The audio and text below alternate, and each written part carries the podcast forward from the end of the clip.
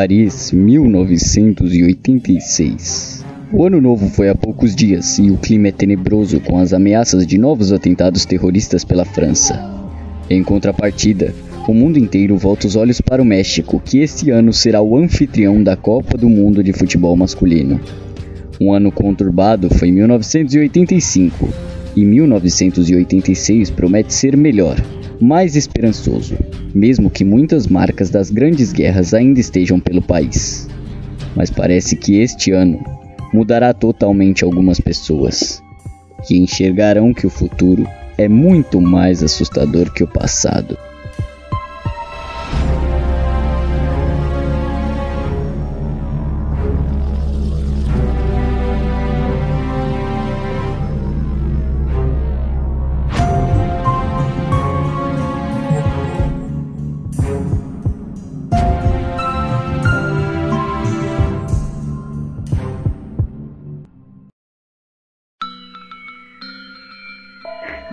Shotov con il Laporte. Jag Shotov e Laporte. Jag Shotov est la le gardien de la porte. Passé, présent, futur. Tous hommes dans Shotov. Il sait où les anciens ont percé dans le passé où ils perceront à nouveau.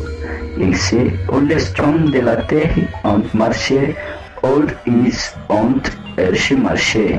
Et pourquoi personne ne les doar lastimar.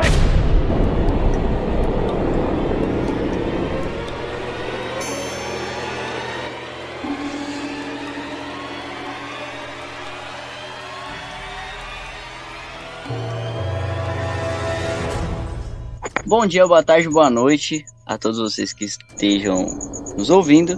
Eu sou Vitor Miguel, mestre dos mestres, e hoje a gente começa a nossa primeira sessão da mesa de Call of Cthulhu. Quero começar apresentando, né, meus jogadores. Eu serei o mestre que guiará vocês até a beira do abismo da loucura ou da morte.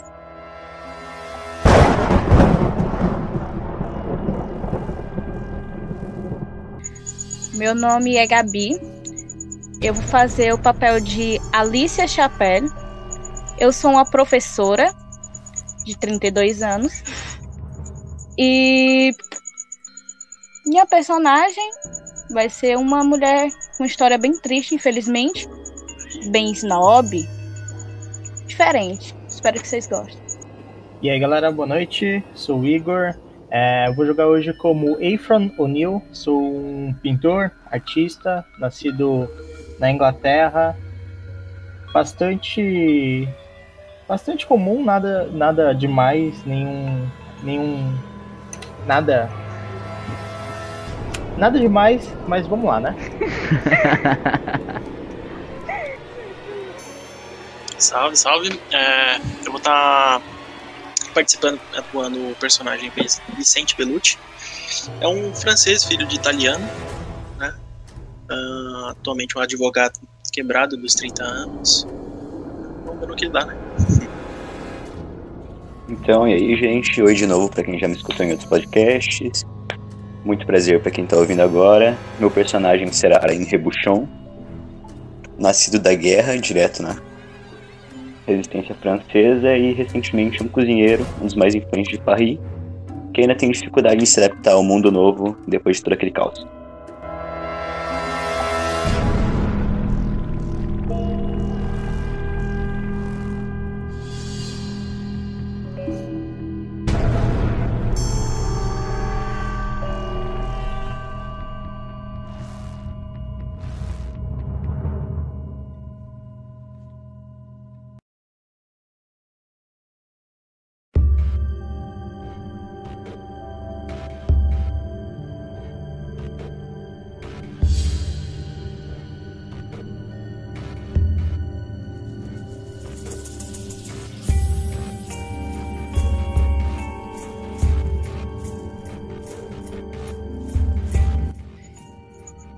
Todos vocês não se conhecem. Porém, há algo que une vocês. Chamem destino, chamem sorte, vocês não sabem.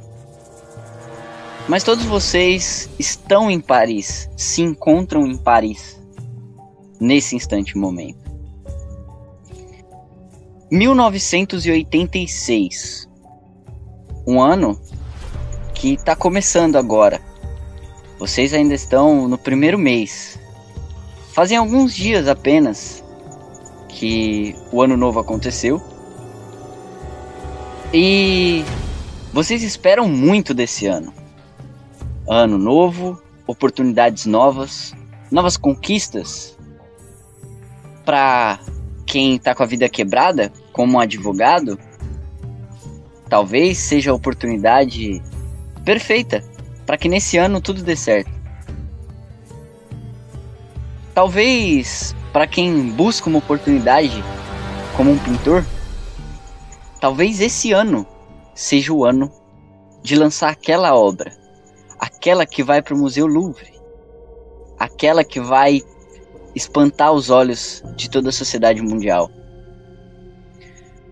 Talvez, como um cozinheiro, você atinja o mais alto patamar da gastronomia e faça jus à bela e bem temperada comida francesa. E talvez como professora, muito bem de vida, você só continue fazendo o que você faz de melhor. Ensina e aprende com a vida. Vocês todos não têm uma constante conversa uns com os outros. Vocês se conhecem de vista, mas não são aliados, amigos. Mas existe algo que une vocês nesse instante. Uma festa.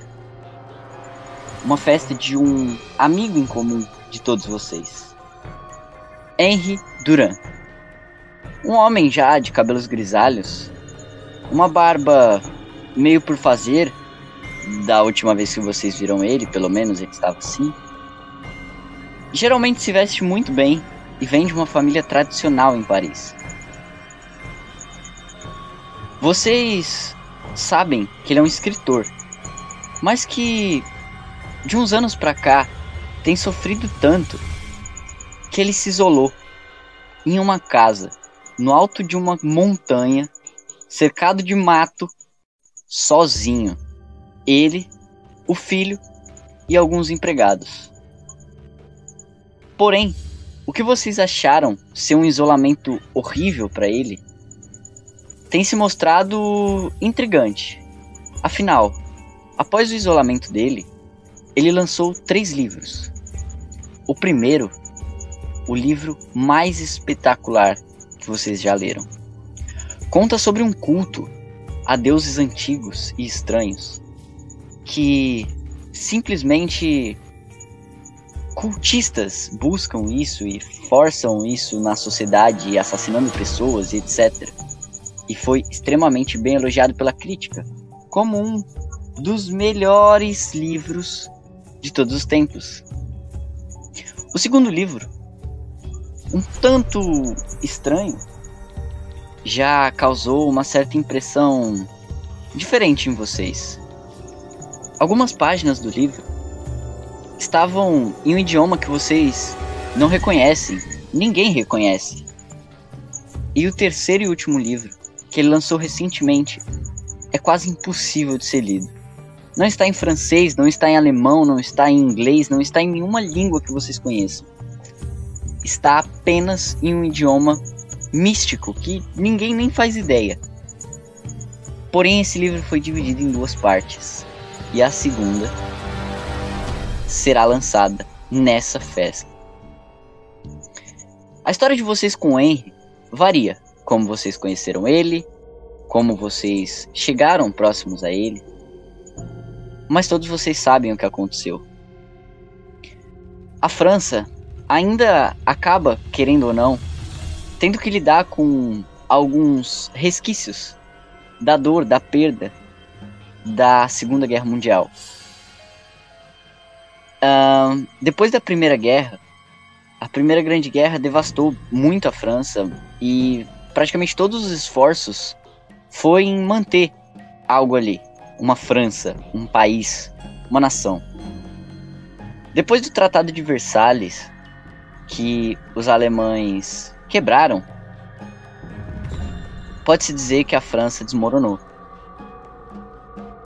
Mesmo assim, no final, já quase beirando o final da guerra, a Segunda Grande Guerra, a França se levantou. E é baseado nisso que os dias de hoje estão.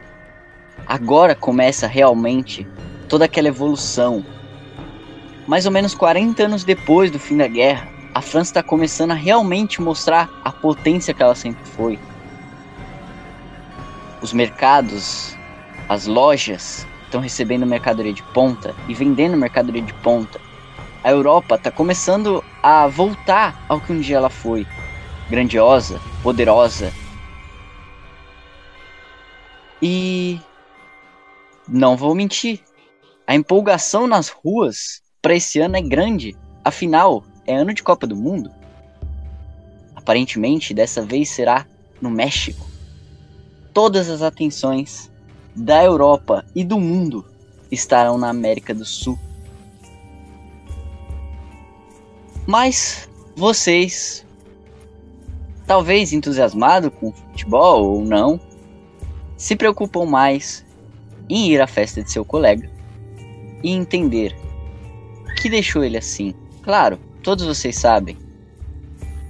Henry sempre foi muito calmo, muito tranquilo. E há muitos anos atrás se casou. Mas há alguns anos viajou. E nessa viagem acabou perdendo a esposa. Isso foi uma faca no coração de Henry.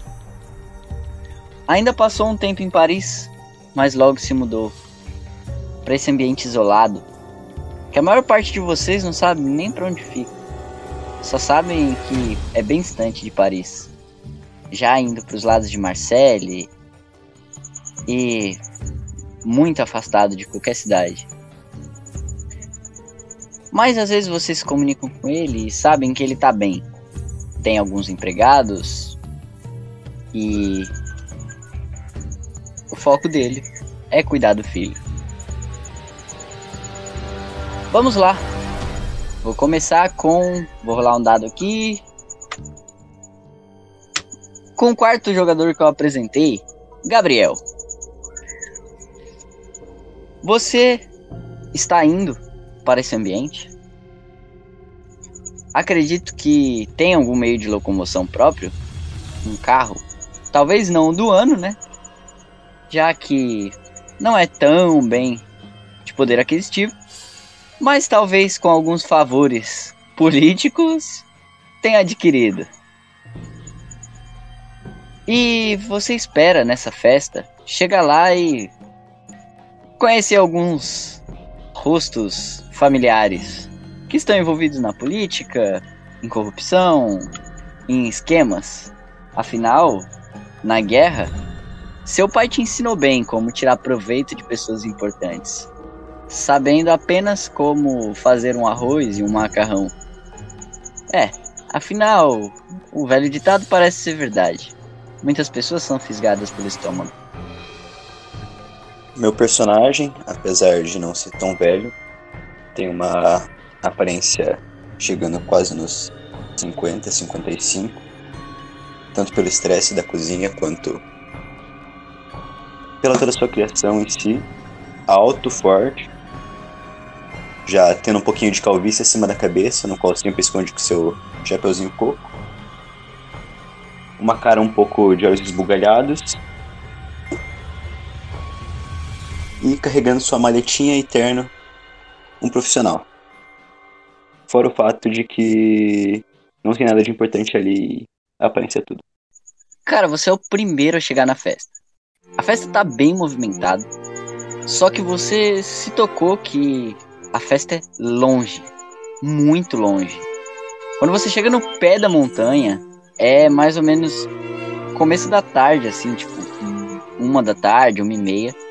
E para você chegar lá no cume, você sobe uma estradinha extremamente estreita no meio de um monte de árvores.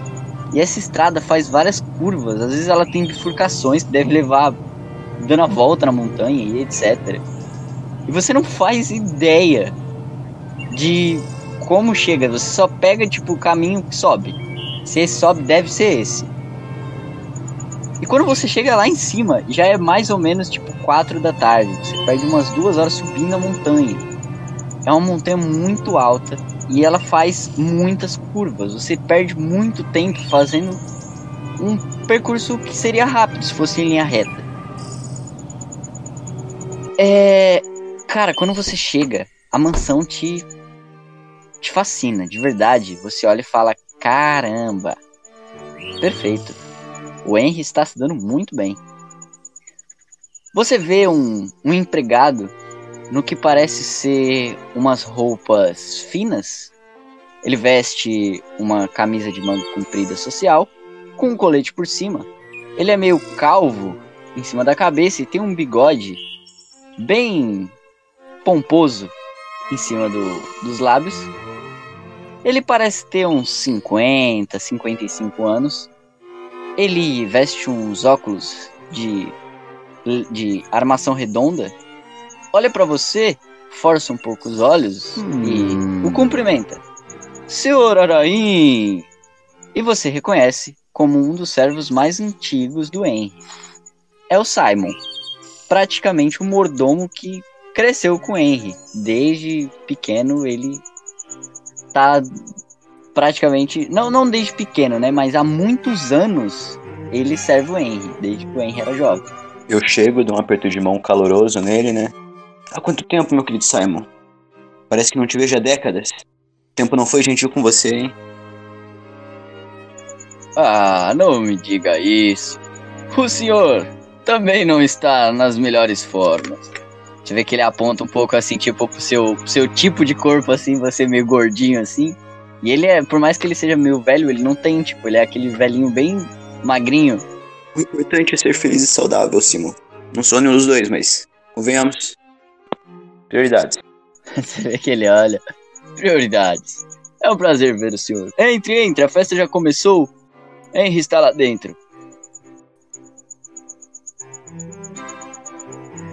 Você vê que ele te mostra a entrada da mansão. E é uma mansão incrível, cara. Uma mansão de dois andares bem rústica assim. A varanda da frente do primeiro andar, andar térreo, é construída em colunas do que parece ser gesso. E é, mano, incrivelmente bonita. Os ornamentos em volta da porta, as estatuetas de madeira que decoram o lugar. É, é tudo perfeito, impecável, bonito. Então, cara, você pisa dentro daquela casa e você se sente 10 anos no futuro. Porque a casa é impecável. Você tem plena ciência de que se você abaixar e lamber o chão, você vai sentir apenas o, o chão liso, sem um, um que seja um grão de poeira, um grão de areia. O lugar é impecável. A sala principal dá acesso a uma porta para a esquerda, onde fica uma segunda sala, um, uma espécie de sala de estar. É, para a direita você vê parece passar uma mulher com roupas de, de empregada também, que deve ser a cozinha, porque você ouve barulho de panela e tudo. E nesse hall principal de entrada tem uma escada, né, que sobe para os dois lados, que seria para o segundo andar. E Nesse mesmo ambiente está posta uma mesa gigante de madeira, antiga, bem ornamentada, feita talvez por um dos melhores marceneiros da época. E você percebe que ela tá cheia de quitutes, de comida, bebida, vários tipos, inclusive de pessoas beliscando essas comidas e bebidas. Um ou outro rosto você reconhece. Alguns ligados à política, outros à polícia, outros a até eventos de casas de, de jogos, de apostas. Você, você reconhece um rosto ou outro. Deve ter mais ou menos umas 35 a 40 pessoas nesse local. E você, não é difícil, você reconhece o Henry sentado em uma cadeira assim num canto mais isolado, conversando com algumas pessoas. Bem, apesar de que a noção me diria, eu sinto que não seria o certo eu interromper a conversa dele. Além do mais, eu não consigo resistir aos meus instintos de passar a dar uma analisada nessa cozinha. Imagina como é que é a cozinha dessa mansão. Eu tô pensando você, tá falando, isso tá uma bosta. Não, não, você é vergonha da profissão. Cara, tu entra na cozinha e tu vê, tipo assim, deve ter uns cinco empregados lá dentro, tá ligado? E os empregados estão, tipo, tudo meio bagunçado, assim, tipo, vai pra lá, vai, vai pra cá. Ei, leva, leva aquele prato, vai, porra, vai, tá, tá demorando muito. Aí o outro vem, não, não, não, senhor, você não pode ficar aqui, por favor, vai embora. Eu dou uma picarreada forte, né? Por acaso você sabe quem eu sou? Igualzinho, mano. Eu exijo falar com o chefe dessa cozinha nesse exato momento. Que tipo de desorganização é essa? Você vê que ele olha assim. Ok, ok, só um instante, só um instante. Aí ele volta andando assim. Mary, Mary! Quer, quer falar com você lá, ó. Ó, o, o- o gordinho ali. Aí ele, ela vem assim, meio brava. Você vê que é uma mulher baixinha assim, deve ter no máximo uns 25 anos. Ela é muito mais nova que você, mas quando ela chega perto, você sente uma imposição dela, uma presença. Que ela olha pra você, mete o dedo na sua cara e fala assim: Por que você quer se meter na minha cozinha? Eu, né? Já dou uma corada porque já tô sênior. É, ma- madame. Muito prazer. Aranha Rebunchão. Imagino que deve ter ouvido falar de mim. Ela olha, peraí, vamos, vamos rolar dados, vamos rolar dados. 50. Ok, ela olha assim. Sim, já ouvi algumas críticas. Tenho certeza que são todas excelentes. Algumas pessoas dizem que você é enjoado. Só não tolero ver cozinheiros que se dizem profissionais mexendo no macarrão com a própria mão que acabaram de coçar o saco. Que nem aquele cara ali do lado. Você vê que o cara tava com a mão assim, tipo, no macarrão e fala: Mas senhora, eu não fiz isso. Tadinha. Aí ela olha assim pra ele, olha pra você. Hum. Está disposto a cozinhar? Com prazer, madame. Alguém tem que mostrar como é que se faz as coisas aqui. Ótimo. Alguém, abra um espaço na seção de saladas. Ele fará o melhor. Você vê que tem uma, uma outra já totalmente diferente da Mary. Uma mulher mais cheinha, com um aspecto bem mais envelhecido assim, já deve ter ali por volta de uns 60 anos. Bem aquela tia da cantina da escola. Ela olha assim pra você, pega uma caixa cheia de tomate, alface, bate assim na bancada e fala assim: Vai lavar os tomates. Eu olho pra ela, amor à primeira vista.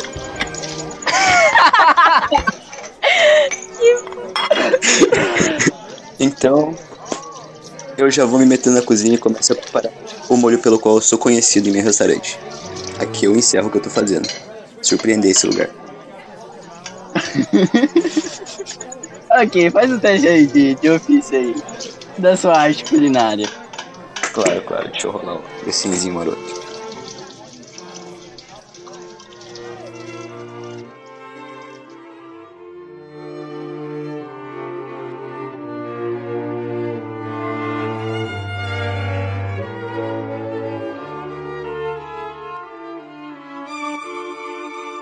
Duas pessoas chegaram praticamente juntas. É. Primeiro foi Dona Alicia Chapelle. E segunda foi nosso querido Vincent. Chegaram praticamente um colado no outro, um carro praticamente atrás do outro. E mesmo mesma história do Araim. Vocês demoraram muito para subir a montanha. A montanha parece que ela vai em zigue-zague assim, só que as estradas, exatamente por ser uma montanha muito íngreme, A estalada ela não pode ser construída tipo para cima, ela tem que construída, ser construída meio de lado. Então vocês vão fazendo meio que aquela cobrinha até chegar lá em cima. E esse percurso demora muito, muito. Numa estrada estreita e cheia de bifurcação, eu não preciso nem falar. Primeiro vocês, na primeira bifurcação, vocês viram a esquerda, depois vocês viram a esquerda de novo, depois vocês viram a direita e depois esquerda de novo, para vocês então chegarem lá em cima. Ok, vocês chegam e a recepção é a mesma. Vocês veem o Simon, né? Já também é conhecido de vocês. Ele cumprimenta vocês, pede desculpas à senhorita Alicia, pois o lugar é um tanto quanto agressivo aos costumes dela. E ao mesmo tempo fica feliz e muito grato de ver Vincent Bellucci, um advogado meio quebrado, mas que em seus dias de auge auxiliou ele em um pequeno probleminha com a justiça. Eu pego, eu tiro o cigarro da boca ali. eu- Hum. Simon, firme e forte? Firme e forte. Ó, a gíria de Paris 1986. Você vê que o Simon olha assim. É um prazer vê-lo, senhor. Entre, entre, ele já está esperando. Onde está aquele velho? Ah, faz tanto tempo que eu não vejo ele. Sinto falta dos velhos tempos. Ele. Entre, entre, dona Alice. Ele está lá dentro. Deve estar conversando com algum convidado, mas. Apenas mostrem que vocês chegaram e tenho certeza que a atenção deles voltará a vocês. Quando, é, quando ela for, eu vou chegar do lado do Simon assim e falar baixinho.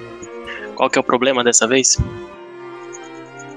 Você vê que ele olha assim pra você. Nada, nada. Apenas uns. As coisinhas com dinheiro, sabe? Banco. Talvez, digamos que eu recebi um, um adiantamento do Sr. Henry e coloquei tudo no banco de uma vez estão me questionando de, de onde seria esse dinheiro. Pode deixar.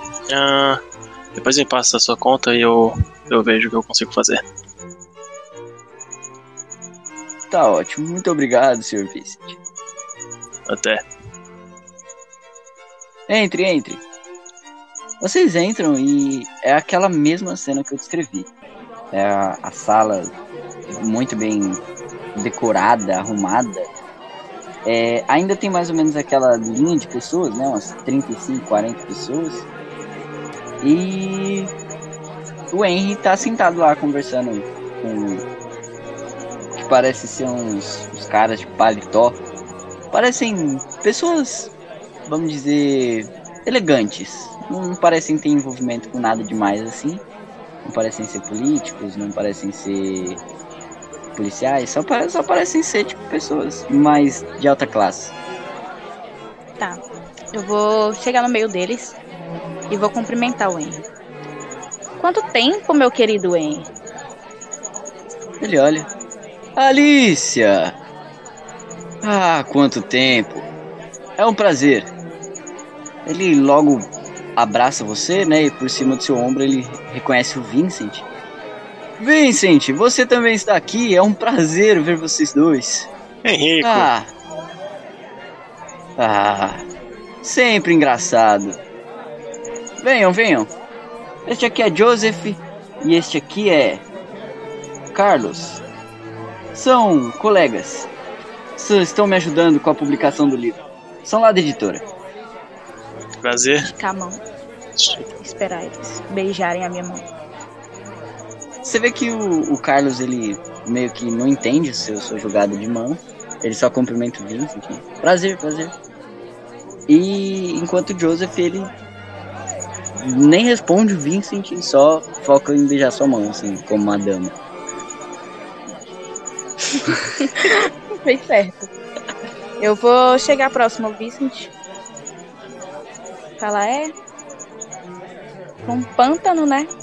Casa até que arrumadinha. E vou sair andando pra cumprimentar as pessoas que eu vejo que conheço no ambiente. Ok. Quer fazer alguma coisa, Vincent? Eu vou. Cara, eu vou ficar ali escutando a conversa, tentando conversar com eles um pouquinho também. Ok. O último a chegar é exatamente o Ephraim. O Ephraim, ele acaba se perdendo meio que ali no, na subida da montanha, lugar meio complicado, mas ele consegue subir. Quando você chega lá em cima, você vê que já tá já de noite, já é começo da noite, assim, umas 7 horas da noite. E, cara, tu se depara com a festa já totalmente diferente de quando eles chegaram. Já tem um outro já mais bêbado do lado de fora da mansão, com o Simon batendo nas costas falando: Isso, isso, ponha tudo pra fora. Esse champanhe barato é a pior coisa que se pode ter em uma casa. e aí você vê, tipo, o cara mais bem vestido já com um colarinho frouxo pra poder respirar, suando frio e. Mas o Simon logo larga ele vem cumprimentar você. Ei, Fran! Senhor Simon, é, acudindo nossos queridos colegas, como sempre, pelo visto. Alguns não sabem se comportar mediante uma festa de gala. Mas é muito bom ver o senhor. Eu estou maravilhoso em estar em sua companhia novamente. Meu querido Simon, Você eu... está maravilhoso? É, eu estou maravilhoso. Eu, Ethan, estou maravilhoso. Meu querido Simon, vou me adentrar, quero olhar mais de perto essa formosura que é essa casa. Fique à vontade, fique à vontade, senhor. Será uma honra para o senhor Henry recebê-lo. Uma honra é eu estar na sua presença. Bom, eu vou adentrando a, a residência. Na hora que você vira as costas assim, você, você ouve ele dar uma risadinha e falar: Haha, sempre modesto. e aí ele volta a acudir o cara que tava vomitando. Você entra, você vê aquela cena, né? Tudo bonito, bem feito e etc. E cara, tu olha, o, o Henry tá conversando, o Vincent tá conversando aqui com, com o Henry com mais uns caras. É, a Alicia tá conversando com, com um grupinho de pessoas. Por mais que vocês não sejam próximos uns dos outros, vocês se reconhecem porque todos são próximos do Henry. E em todos os momentos importantes do Henry, vocês todos estavam lá. Na formatura, quando ele terminou a segunda faculdade dele, vocês estavam lá. É, quando ele decidiu viajar, todos estavam lá. Quando ele. É, quando a, a, ele, ele descobriu que ia ser pai e tudo, todos vocês estavam lá após uns meses, porque o filho dele teve diversas complicações. E vocês viram, né, tipo, isso de perto, nos momentos em que ele precisou. Quando a esposa dele morreu, todos estavam lá. E para você, dói muito mais a perda da esposa do Henry do que para os outros, porque, querendo ou não, você tinha algo, uma ligação mais forte com ela. Você tinha, tipo, uma amizade que vinha de antes. Então, você reconhece, assim, os rostos deles. Por mais que vocês não sejam muito amigos. Alguns talvez até sintam inveja uns, dos outros pela atenção do Henry em si. Mas tudo bem. Você chega exatamente na hora em que o Araim sai da cozinha com um prato especial. Eu saio gritando da cozinha, discutindo com os cozinheiros pra variar. O Henry, olha. É, ma- mas, é, Araim, você está aí quanto tempo? Tempo suficiente, tempo suficiente pra fazer uma obra de arte nessa cozinha escroto de você. Não chame minha cozinha de escrota, olha os modos. Eu olho pra ele assim, dou meio que uma baixada de cabeça. Mas enfim. Eu trouxe meu molho especial, aquele que você sempre pediu em meu restaurante. É o mínimo que eu posso fazer pra ver um velho amigo depois de tanto tempo. Ah, não acredito. Deixe-me provar, deixe-me provar. Ele pega um- uma colher, né? Um, um dos empregados traz a colher correndo assim. Põe na boca. E durante uns três segundos o silêncio reina. E ele. Hum, delicioso como sempre. Muito obrigado, Aranha. É um ótimo presente. Vocês estão lá. E vocês notam que a festa vai, a festa vem. O Henry puxa a cadeira em que ele estava sentado, para quem chegou primeiro tinha visto. Se levanta, pega um copo e bate no copo, né? Tim, tim, tim, tim. Por favor, por favor, atenção de vocês. Bom, como sabem, todos aqui estão reunidos, pois venho anunciar o lançamento da segunda parte do meu terceiro livro. Para quem não conhece, o primeiro livro que lancei foi um grande sucesso. Ahn, o segundo livro, posso dizer que muitos não entenderam, e o terceiro, muito menos. Mas gostaria de explicar a todos que essa segunda parte talvez revele o quebra-cabeça geral das minhas obras. Ah, meu primeiro livro, como todos conhecem, e aí um empregado traz assim um- alguns livros assim amontoadinhos, né? E entrega para ele um. Ele mostra A Porta do Espaço-Tempo. Esse livro convenceu muitas pessoas de que ahn, vivemos em um mundo totalmente diferente, onde lidamos com coisas do obscuro, coisas malignas, cultos a deuses antigos e mortos e assassinatos por cultistas. Aí ele entrega o livro para ela, pega o próximo e fala: Meu segundo livro, Igreja sobre as Águas. Muitos encararam como uma obra que diz sobre religião, que a religião está desfirmada, não tem uma pedra, como na Bíblia muitos conhecem. Jesus disse a Pedro: Seja a rocha que construirei minha igreja. Mas não se trata disso, não se trata de religião. Se trata de coisas muito mais complicadas. A água parece sólida, mas se você pular em um lago, afundará. Nem tudo que você conhece é a verdade. Existe algo muito mais profundo. Ele entrega o livro, pega o terceiro e fala: Meu terceiro livro, O Chão Visto do Espaço. Não é uma obra estranha, como muitos disseram. Não é uma obra complexa e sem sentido. Não é uma obra que muitos cogitaram estar em uma língua alienígena. Não. Na verdade, talvez ele dá um sorriso muito estranho, porque todos vocês conhecem ele. E ele não é o tipo de cara que usa tanta ironia assim. E ele fecha os olhos por um instante, assim, segurando esse livro com mais força. E ele fala: Este livro é a resposta, a chave para a porta. A porta de um futuro glorioso e muito bom para nós. Um brinde. E ele levanta todo mundo. Êêê! Brinda, ele entrega o livro, desce da cadeira.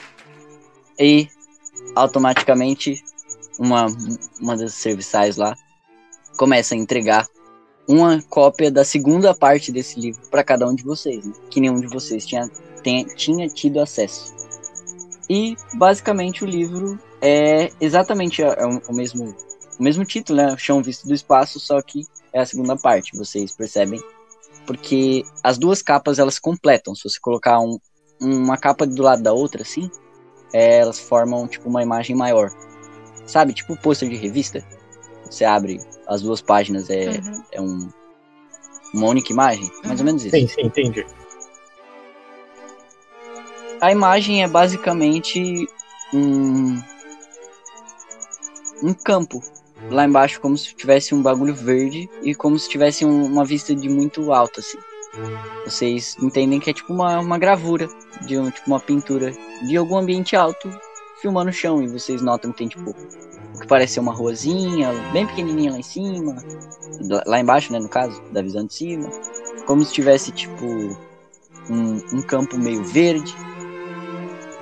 Aparentemente nada demais.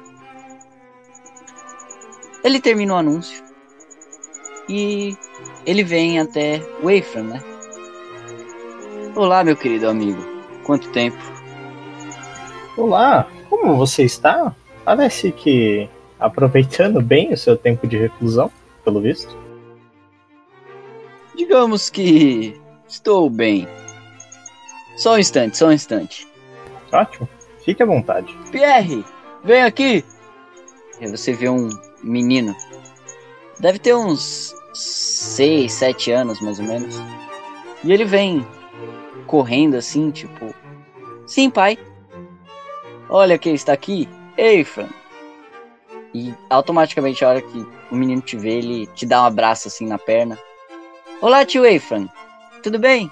Tudo ótimo, querido Pierre. Como você está? Você não vai me visitar mais? Tudo bem que onde eu moro não é um local de visitas, mas poderia me visitar no, nos museus? Poderia te ensinar muita coisa, querido. Ah, tio Eifran.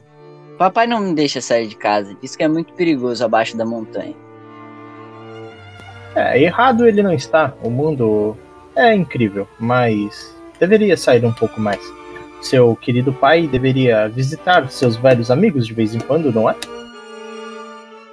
Sim, concordo. Pai, podemos ir no próximo verão? Ele olha. Claro, claro. Bom, Pierre, vá cumprimentar os outros convidados que não cumprimentou antes. Por favor. Não seja rude. Tenho que conversar algumas coisas com seu tio. E aí ele espanta assim o menino. E cara, pra você. Você sente algo nesse menino. Alguns traços dele, como os olhos, principalmente. Você enxerga os traços da mãe que morreu. A Heloísa, ela era alguém importante pra você, foi pelo menos. E nos olhos do garoto você consegue ver isso. Você nota tipo algumas fisionomias do rosto, algum um traço ou outro. E isso te bate uma nostalgia, sabe? Mas o Henry logo corta essa esse, esse pedaço, esse fragmento de memória que você tem com uma pergunta repentina. Veio para passar o final de semana? Bom, eu não tenho nada para fazer na, na cidade. É, posso passar, mas estou sem nada. Só estou com a roupa da festa. Não, que isso. Temos muita roupa, muitas roupas de serviçais. Pode ficar o final de semana me servindo por comida. Ótimo, eu busquei ver um pouco de realismo nessa sua cara. Pode ser? Você vê que ele, ele ri assim. É brincadeira. Será uma honra, obrigado. Gostaria de dar um comunicado muito importante aos meus amigos mais próximos. É, é uma honra estar aqui. É... Como anda as coisas? Você não responde mais nenhum tipo de mensagem, nem nada? Digamos que tenho estado muito entretido com o livro. Não é difícil criar um novo idioma, ou melhor, aprendê-lo. Eu imagino. é, Os outros livros você tem aí, eu acredito, né? Gostaria de dar uma olhada de perto neles. Tem algo interessante neles, principalmente no primeiro. Claro, claro. Você vê que ele chama a empregada que tinha segurado os livros pra ele e ele entrega todos tipo na sua mão assim. Com licença, Efram. Fique à vontade. Vou convidar os outros que necessito conversar para ficarem em casa pelo final de semana. Com licença. Assim que ele sai, eu penso comigo, é. Se não tem dinheiro para comprar livro do amigo é complicado, né? Ele sai e ele vem no Vincent, no Araí e na Alicia, que estavam juntos, assim, conversando alguma coisa sobre o molho. É, talvez degustando o molho. O bagulho tá, tipo assim, comeu, vocês estão no céu. Como se precisasse de muita coisa pra chegar no céu nesse jogo, né? É, então, né? Eu, eu chego ali o Aranha e eu falo, "Bom, eu vou. Um dia eu vou tirar de você esse segredo aí. Claro, inclusive teria o prazer de te dar o antídoto.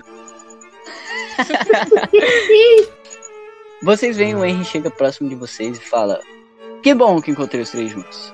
Gostaria de perguntar uma coisa, se não for muito intrometido da minha parte. Vocês têm algo demais para fazer no final de semana em Paris? Não. As aulas já. Já acabaram. Bom, deixa eu ver aqui na minha agenda. Ah, não, não tenho agenda. Eu temo que aquele restaurante vá pegar fogo sem mim, mas por uma ocasião especial, Ótimo, ótimo. Mandei arrumarem quartos para vocês antes de vocês virem, pois gostaria de conversar com vocês. E aí ele, agora com licença. E aí ele vira, tipo, as costas pra vocês, tipo, foda-se que vocês iam falar. E aí vocês se tocam, peraí. Ele veio perguntar pra gente agora se a gente vai ficar, mas ele já tinha mandado arrumar os quartos, tá ligado? tipo, olha que filha da. Ele já tava esperando já. Tipo, mesmo que vocês falassem, não, nós não vai ficar, ele ia dar um jeito de tentar forçar vocês a ficarem. esse velho nunca muda mesmo. E logo que vocês estão ali, passa o menino, né? O Pierre, filho dele. E ele. Olá, tios, tudo bem? Tio Vincent, tio Araim, tia Alicia. Ele tem quantos anos mesmo? Ele tem uns seis anos. Olá, querido. Quanto tempo? Dá aquela bagunçada no cabelo, cabelo do moleque. Opa, Opa, caminhoneira. Oh, oh. Parece velho se cumprimentando Né? na rua. Como você cresceu, meu garoto? Anda meio magrinho, não anda? Tá comendo direito nessa casa? Você vê que ele olha.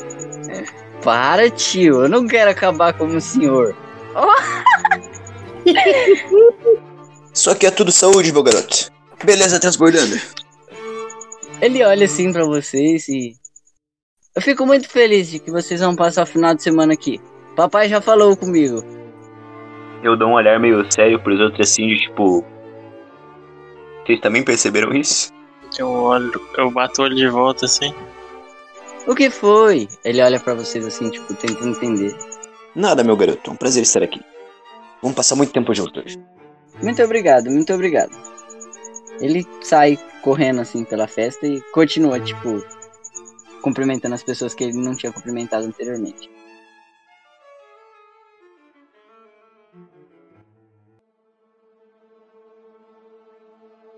A festa se finda, vocês se divertem bastante, riem bastante, conversam bastante.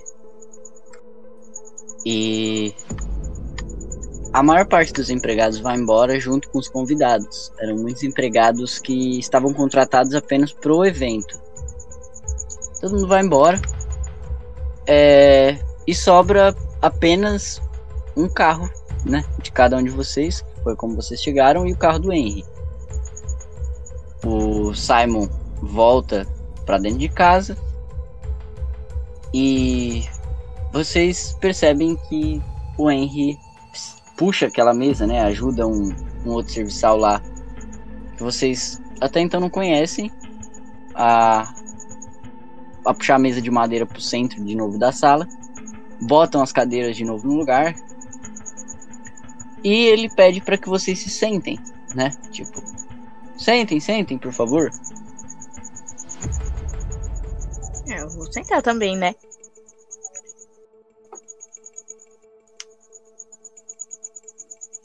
Vocês se sentam e o Pierre senta tipo em uma outra cadeira também. Ele puxa o, o empregado que vocês não conhecem e ele fala assim: É, bom, caso o caso de eu ter chamado vocês para passar esse final de semana aqui é importante, mas gostaria que conhecessem meu mais novo e leal empregado. Abil Hassan. É aparentemente de algum país do Oriente Médio. Não fala muito a nossa língua, mas é alguém em que pude confiar nesses últimos meses. E caso se questionem se os novos livros estão escritos em árabe, não, não. Não tem nada a ver com isso. Mas digamos que ele e a esposa dele estão me dando a maior força desde que Heloísa, vocês sabem, nos deixou. Vocês veem que o Pierre assim meio que abaixa a cabeça assim, tipo, mesmo ele sendo novo e não entendendo exatamente o que é a morte, ele entende tipo a falta que a mãe faz. E alguns de vocês também sabem, alguns de vocês experimentaram a morte da mãe muito novo, principalmente a Alicia, que era tão pequena que não pôde fazer nada para salvar a própria mãe. Talvez se isso tivesse acontecido 10 anos depois, ela talvez tivesse tido uma chance de ajudar a mãe. Mas o Henry corta esse pensamento que vocês estão tendo, esse, essas lembranças ruins, e fala: Mas é apenas isso. Gostaria que vocês ficassem à vontade. Separei um quarto para cada um de vocês no segundo andar. E estarei em meus aposentos. Descansem. Amanhã tenho muita coisa para conversar com vocês. Como já tá bem tarde assim, tipo, ele mal fica ali pela sala de estar e já sobe pro aposento dele. O o cara árabe que ele falou é um cara já de pele mais morena assim, em comparação à maior parte de vocês que são bem branquinhos pela questão de do lugar onde vocês moram não ter tanto sol, né? É, então o corpo não produz tanta melanina. Então ele já é um pouco mais moreno. E ele chega em vocês assim e fala: Por favor, por, por, por aqui. Eu não sei como pronunciar muito bem o idioma de vocês, mas. É, quarto, é, de dormir. Me, me sigam, me sigam. Eu vou seguir ele. Vocês seguem ele. E ele leva vocês pro segundo andar, sobe aquela escada que tem saída para os dois lados. E guia vocês a um corredor extremamente extenso. Nesse corredor, vocês veem que ele vai guiando vocês para os quartos, né? Primeiro ele deixa a Alicia no, no quarto dela, que é o mais próximo da escada. Depois ele deixa o Araim no segundo quarto. Depois ele deixa o Ephraim no terceiro quarto. E por último ele deixa o Vincent. A hora que o Vincent está entrando no quarto, tem uma mulher saindo. E a mulher tem características árabes, como ele. Provavelmente eles vieram de algum canto do Oriente Médio e tal. E ela chega e, tipo. Olá, olá, meu senhor. É, este é o seu quarto. Já arrumei tudo. É, lençóis limpos, é, cama arrumada. Fique à vontade.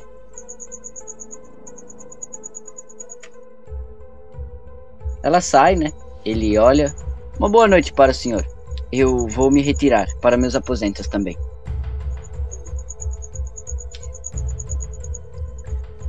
Ok. Vocês estão nos quartos de vocês. Querem fazer alguma coisa? Bom, eu vou começar a ler o, o último livro e vou fumar o meu charuto.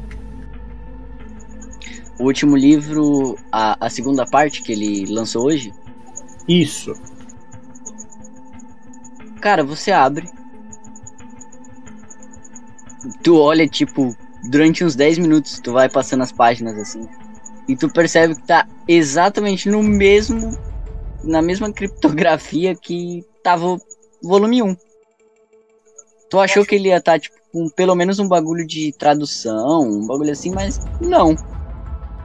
Meu Deus do céu. Eu vou folhear ele rapidinho para ver se eu acho alguma alguma coisa que tipo nesses nesses próximos cinco minutos que faça sentido. Se não, vou fechar, terminar de fumar e deitar e dormir. Cara, tu folheia e no final do livro, a última frase da última folha é: Ele é o tempo, vírgula, ele é a porta. Ponto. E o livro acaba. Em francês. Eu, Só isso. Eu vou ler aquilo e vou ficar, ué, Eu, como eu sei que eu não vou achar absolutamente nada, eu vou fechar, terminar de fumar e literalmente ir descansar. Ótimo. Eu vou dar uma procuradinha no meu quarto todo. Cara, tu vê que assim, o quarto é como se fosse um quarto de hóspede. Ele tem uma pequena estante com alguns livros mais conhecidos assim, tipo, que todo mundo se interessaria por ler. Tipo um livro de romance, um livro de drama, um livro de suspense, um livro de terror, por exemplo. Tem uma janela é, que dá vista para para frente da montanha, né? Então vocês conseguem ver quase toda a frente da montanha. Vocês veem as casas lá embaixo da cidade, tá ligado? Bem longe, mas vem. Vocês veem. Você vê, tipo, tem a cama, uma cabeceira com um, um criado mudo, assim, pequenininho, uma, uma gaveta só, um abajurzinho, um cinzeiro, né, para você despejar caso seja um fumante. E sem mais, só isso. É, vai servir. E eu já deito como se fosse morto pra dormir na cama. Tem alguma janela no meu quarto? Tem, tem uma janela. Tem uma janela quadrada, todos os quartos têm. São todos os quartos do mesmo lado do corredor, para vocês se situarem. O corredor é, é, é, é bem estirado, assim, tipo, bem, bem longo. E são os quartos ficam de, virados para frente da casa. Então, quando vocês chegaram na, na residência e estacionaram os carros, vocês conseguiam ver as janelas dos quartos. E vocês viram, tipo, que tinham portas pro outro lado do corredor. Mas elas estavam abertas. Vocês notaram que era que parecia ser uma biblioteca, é, uma outra porta que parecia ser algum outro aposento. E no final do corredor, de frente com o corredor, tem uma uma, uma porta que é a do, do quarto do Henry, né? O Henry e o Pierre, eles dormem no mesmo quarto. Tá. Eu vou olhar pela janela. Não algo diferente, nada, só aquela mesma paisagem. A paisagem é assim, você consegue ver os carros lá embaixo. Tá. Você consegue ver a luz da casa, né? Com um pouco de energia elétrica que a casa tem. Porque vocês já perceberam que não chega energia elétrica lá, então ele deve ter algum tipo de gerador ou alguma coisa assim. E mais lá pra, pra baixo, assim, tipo, descendo a montanha, você vê só a ponta das árvores, né? Porque por não ter luz, você não consegue distinguir o que é árvore e o que não é. É só um, várias coisas pretas, assim, um breu total. Uhum. E lá embaixo, bem longe, você consegue ver, tipo, alguma luminosidade que deve vir de alguma cidade mais, mais, mais populosa, assim. Certo. Sim, eu tô muito bem arrumada, né? Tem banheiro no meu quarto? Algo. Tem. Na verdade, fica fora. no corredor. Você viu na hora que você subiu. Tem um. Tem um banheiro. Eu vou no banheiro. Fazer aquele coque bem chique, né? Que eu, eu tava. Tirar aquela roupa aquele vestido, tudo aquilo, aquela maquiagem, e depois voltar para o quarto e dormir. Ok. E o Vincent vai fazer alguma coisa? Cara, eu vou pegar, né? Eu vou tentar ler também o, o livro, só que na, nas primeiras frases que eu ver que tá em, em alguma na língua estranha lá, eu vou fechar. Eu vou colocar bem no fundo da minha, da minha mochila ah, na esperança de eu esquecer e deixar lá mesmo. Né? é, aí eu vou tirar uma outra, um outro caderno de dentro da minha mochila, num, num canto, numa bolsinha ali é, escondida, né? E eu vou começar a é, fazer a contagem de alguns esquemas que eu tenho. Tá bom. Você faz as contagens, ok, tranquilo. Seguinte, Noite adentro, quero que todos vocês rolem um teste de escutar. Como o, o Vincent está acordado, o teste de escutar dele é um teste normal. De todos os outros, é um teste difícil. O que é um teste difícil? Aqui no Call of Cthulhu, existem três tipos de teste: um teste normal, um teste difícil e um teste extremo. Vocês têm um valor em perícia, por exemplo, 50%. Vocês têm sucesso se vocês baterem 50, por, 50 no D100 ou menos. Um sucesso difícil é quando você consegue bater metade do valor da sua perícia. Por exemplo, é, no caso de 50, seria 25. E um sucesso extremo, né? Que é um sucesso mais difícil ainda de se adquirir, é um quarto da perícia. Por exemplo, os caras têm 50, seria 12. É, então, para os três que estão dormindo, façam um teste de escutar. Tem, tem que olhar a ficha, amor. É, façam um teste de escutar é, com a dificuldade difícil, que é a metade da perícia. Enquanto o, o Vincent rola com ela normal. E falem os resultados, por favor. Bom, 88 eu estou morto na cama. Dois. É, 45. Meu ouvido esquerdo não escuta direito depois de um barulho de tiro. Quanto você tem de escutar, o Otto? 20. Nossa, pai do céu. ok, o único que praticamente gritou foi o, o Gabriel. O Araim. É, todos vocês continuam dormindo como se nada tivesse acontecido. O Vincent estava acordado, mas não ouviu nada.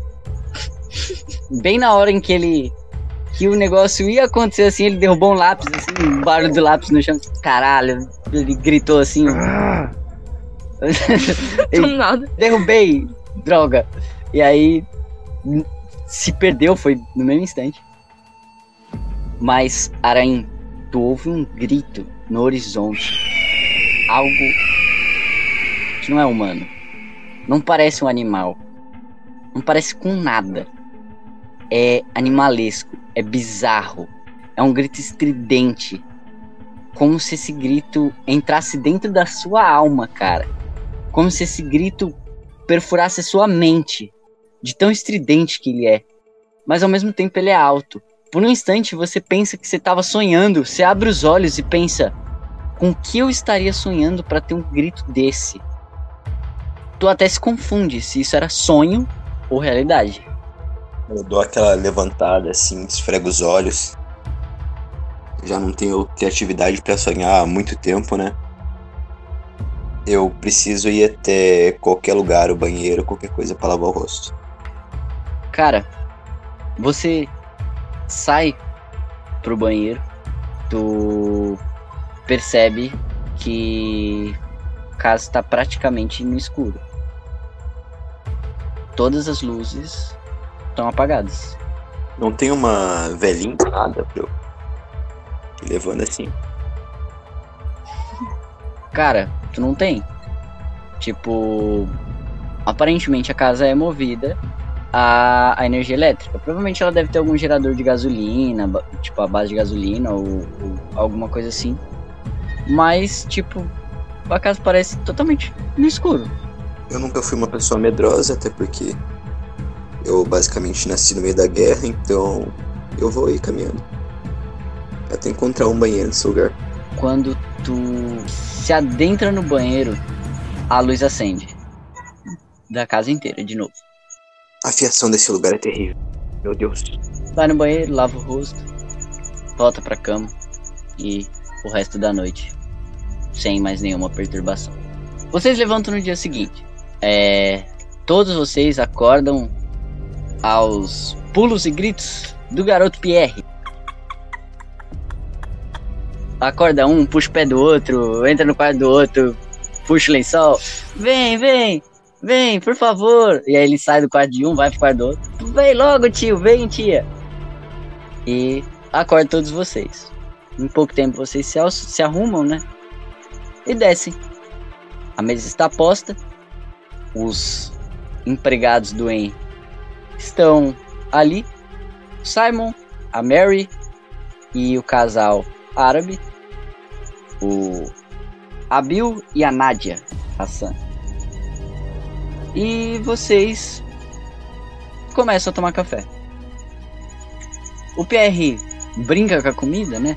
A Mary, que é a mulher que cuida da cozinha da casa, ela começa a, tipo, a, a tentar forçar o menino a comer, tipo, come os cereais, Eu não quero, eu quero brincar. Não, come os cereais. E tenta empurrar o menino.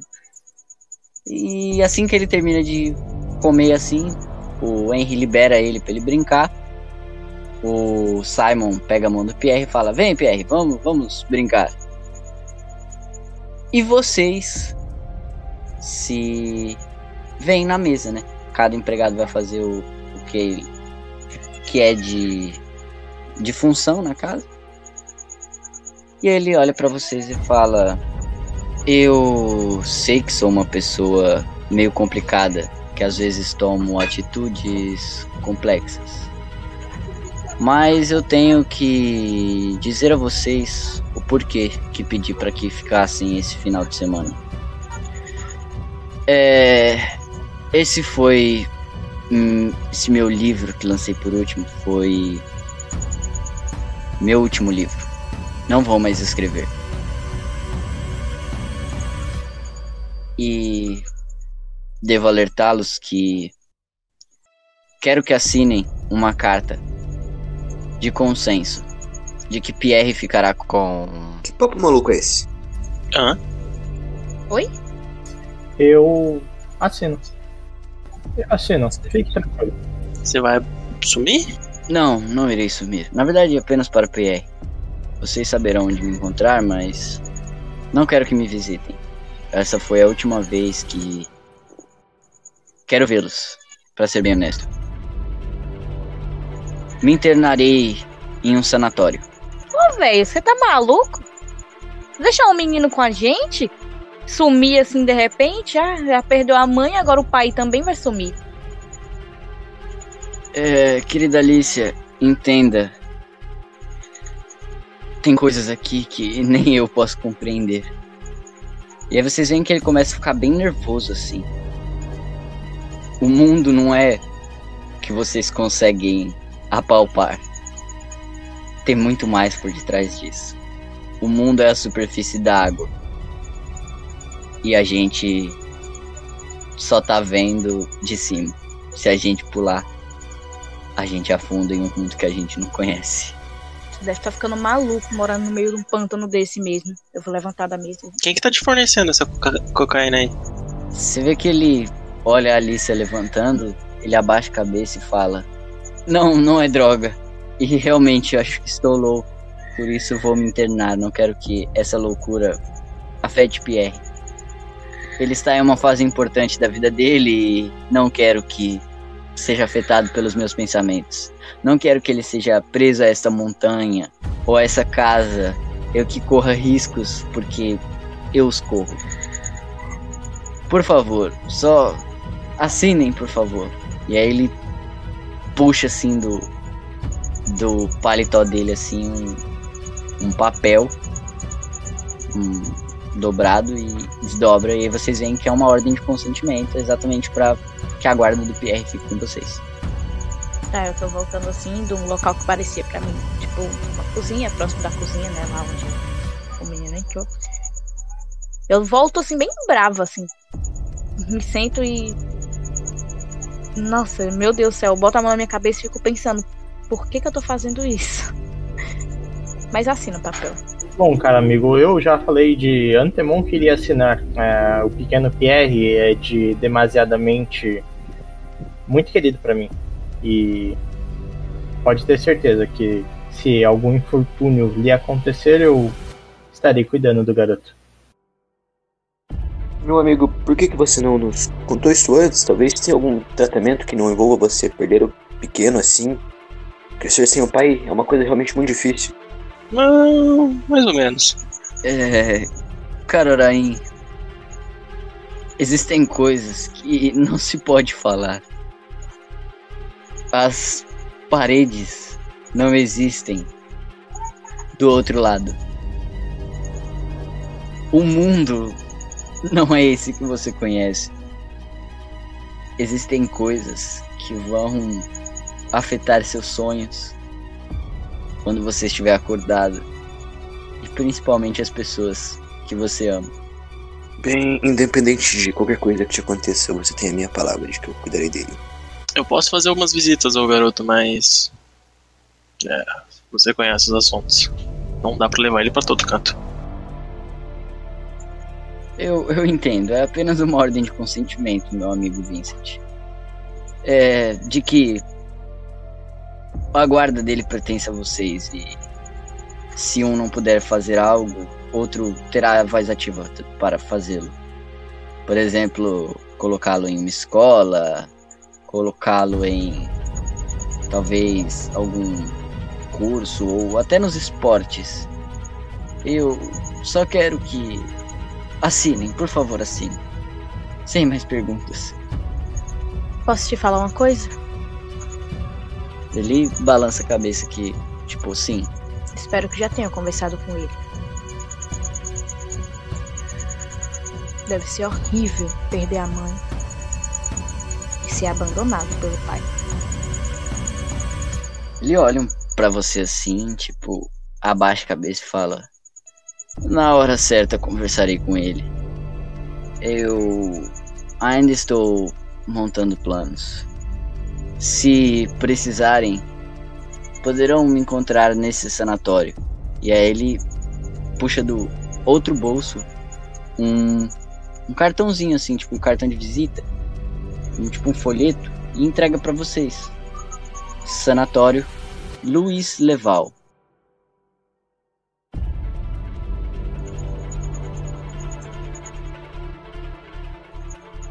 Você vê que ele olha assim. É, na cidade de Leval, é, é só vocês seguirem de Marcelli um, uns 30 quilômetros. Acharão rápido. Só perguntar às pessoas, aos moradores. Não quero me internar muito próximo a Paris.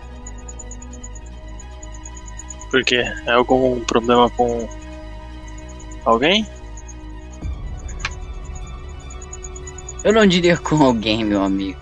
Eu diria com alguma coisa. Por que você não fala para nós o que é essa coisa, então? Quero falar por todos, queremos saber o que está acontecendo. Ele olha para vocês e fala: Bom, é, é complicado. Você quer fazer um teste de psicologia, Igor? É, não, porque não vai adiantar muita coisa, eu não sou muito Eu posso fazer? pensador. Pra variar, eu quero. Tá bom, pode fazer. 77. Não passei nunca. 21. Eu sabia que aquele tempo na escola ia fazer bem. Tu começa a pressionar ele, tipo, fala, fala, fala. Ele começa a ficar nervoso e ele fala: Ótimo, ótimo. Tudo bem, tudo bem. Vocês lembram da minha viagem? Eu juntei dinheiro durante anos e viajei com Heloise e Pierre para conhecer diversos lugares do mundo. Primeiro fomos para África e passamos por Egito, alguns países do Oriente Médio. Depois fomos a Londres. E em Londres aconteceu aquela tragédia com a Heloísa. Vocês veem que ele tá bem nervoso assim, quase chorando já. Mas a culpa é minha. Só que assim, vocês sabem que quando a Heloísa foi atropelada, ele até então tava no hotel, cuidando do Pierre. Entendeu? E tipo, a Heloísa foi atropelada, tipo, na rua do hotel, mas, tipo, tava atravessando. Isso foi o que todo mundo confirmou, polícia, etc, etc, tá ligado? Foi um acidente, meu amigo, não tem por que se culpar. Você vê que ele dá um tapão na mesa assim e fala: Não foi o acidente, Araim. Não foi. No Egito, eu conheci um homem. E ele me disse sobre livros. Disse que eu gostava de livros e ele me disse um bom lugar para comprar pelo Oriente Médio. Eu fui até lá e parecia toda uma baboseira de misticismo, ocultismo, eu não sei. Era só uma baboseira. Mas então, eu comprei um livro. Livro maldito. Este livro foi o que matou Heloísa. Ele começa a chorar e vocês veem que ele pega, ele começa a meio que tremer assim, ele se senta na cadeira de novo e fala assim: O livro tem um uma gama de rituais. Rituais sobre invocações de bestas, sobre criação de zumbis, de mortos-vivos e feitiços sobre imortalidade. Incrédulo, fiz um desses rituais desgraçados e por minha culpa Heloísa está morta. O que vocês conhecem da história é que Heloísa saiu do hotel e foi atropelada na rua. Mas quem saiu do hotel fui eu. Eu fui atropelado. Tá. Aí eu vou. É, espera, n- não, não faz sentido. É, que, que você tá falando? Seja mais claro. Sério. Madre de Cristo. O ritual diz que. Diz assim, em letras miúdas. Que. Ele dá um sorriso assim, tipo, fala. Por que só vi essa parte depois que já tinha feito? Ao invés do. De quem fez ele ser a pessoa atingida para que sua vida se torne mais longínqua. As pessoas que essa pessoa mais ama e tem a ligação mais próxima, principalmente de sangue ou cônjuge, são as pessoas atingidas. E existem pessoas atrás desse livro. Se essas pessoas colocarem as mãos no livro, me matarão, mas eu não irei morrer. Quem irá morrer será Pierre.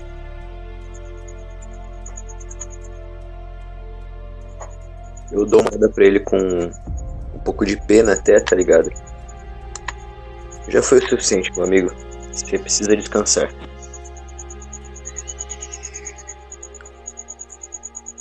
Você vê que ele tá bem nervoso ainda, ele já tá chorando já torrencialmente.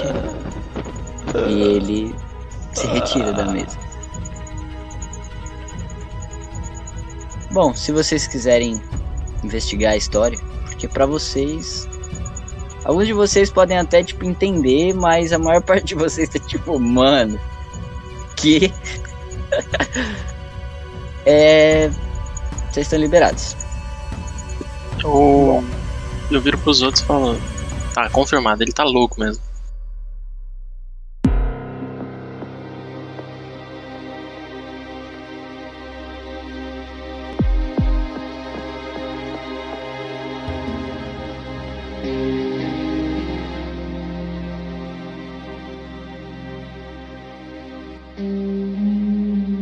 Ele, obviamente, depois de escrever esses livros, ele não deve estar bem, né? Alguma coisa deve ter afetado tanto ele naquele acidente e deve ter o deixado louco. Isso é loucura. custa- Ele tacar essa responsabilidade pra cima da gente. Não custa saber o que, que causou esse rompante. Se ele disse que esse livro, eu acho melhor, pelo menos, tentar achar o motivo para ajudar o tratamento dele. Pelo menos ver o que aconteceu com esse pobre homem. Sim, sim. Mas quanto ao filho dele, eu não posso assinar isso. Tranquilos, é, não precisam assinar. Eu já, eu já vou cuidar do garoto. Mas agora eu já assinei, né? Agora o negócio tá pra cima de mim também. Eu faço questão de dar toda a ajuda necessária para essa criança. Vou rodar essa, essa mansão, tentar achar esse tal livro bizarro dele. Eu vou junto. Eu vou procurar o Simon, porque ele com certeza conhece o lugar melhor que eu. Que eu vou ficar como moleque. Ok. Alicia e Ephraim, vocês foram procurar sobre onde esse livro possa estar, né? Sim. Isso. Auto- automaticamente, acho que é meio óbvio, a casa tem uma biblioteca. Exatamente pra onde eu vou. Então vocês já pensam, livro, biblioteca. A biblioteca é grande pra caramba, mano. Muito grande. Ela tem mais ou menos umas 12 estantes de Meu frente Deus. e verso com livros. É, ela tem só uma mesa para se sentar, porque ela não é uma biblioteca pública, ela é uma biblioteca da casa, então não há necessidade de ter um milhão de mesinha para sentar. E ela tem uma porrada de livro. Mas é livro para dar e vender, mano. É muito livro. Podem utilizar um pesquisar biblioteca.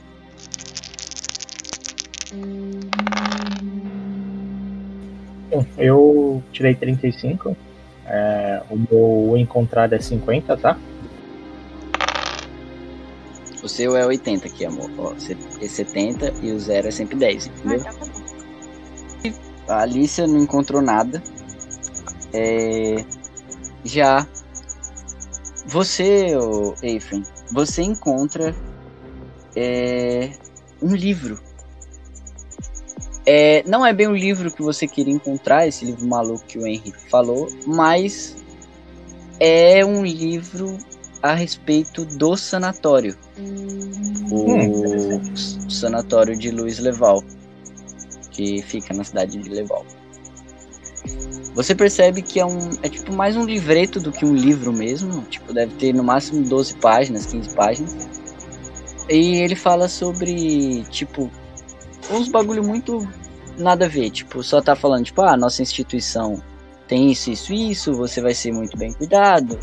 A base de remédios, os nossos doutores deixaram para trás a medicina arcaica sobre lobotomia e outras formas de terapia que já se é, já se mostraram agressivas ao, ao estado do paciente.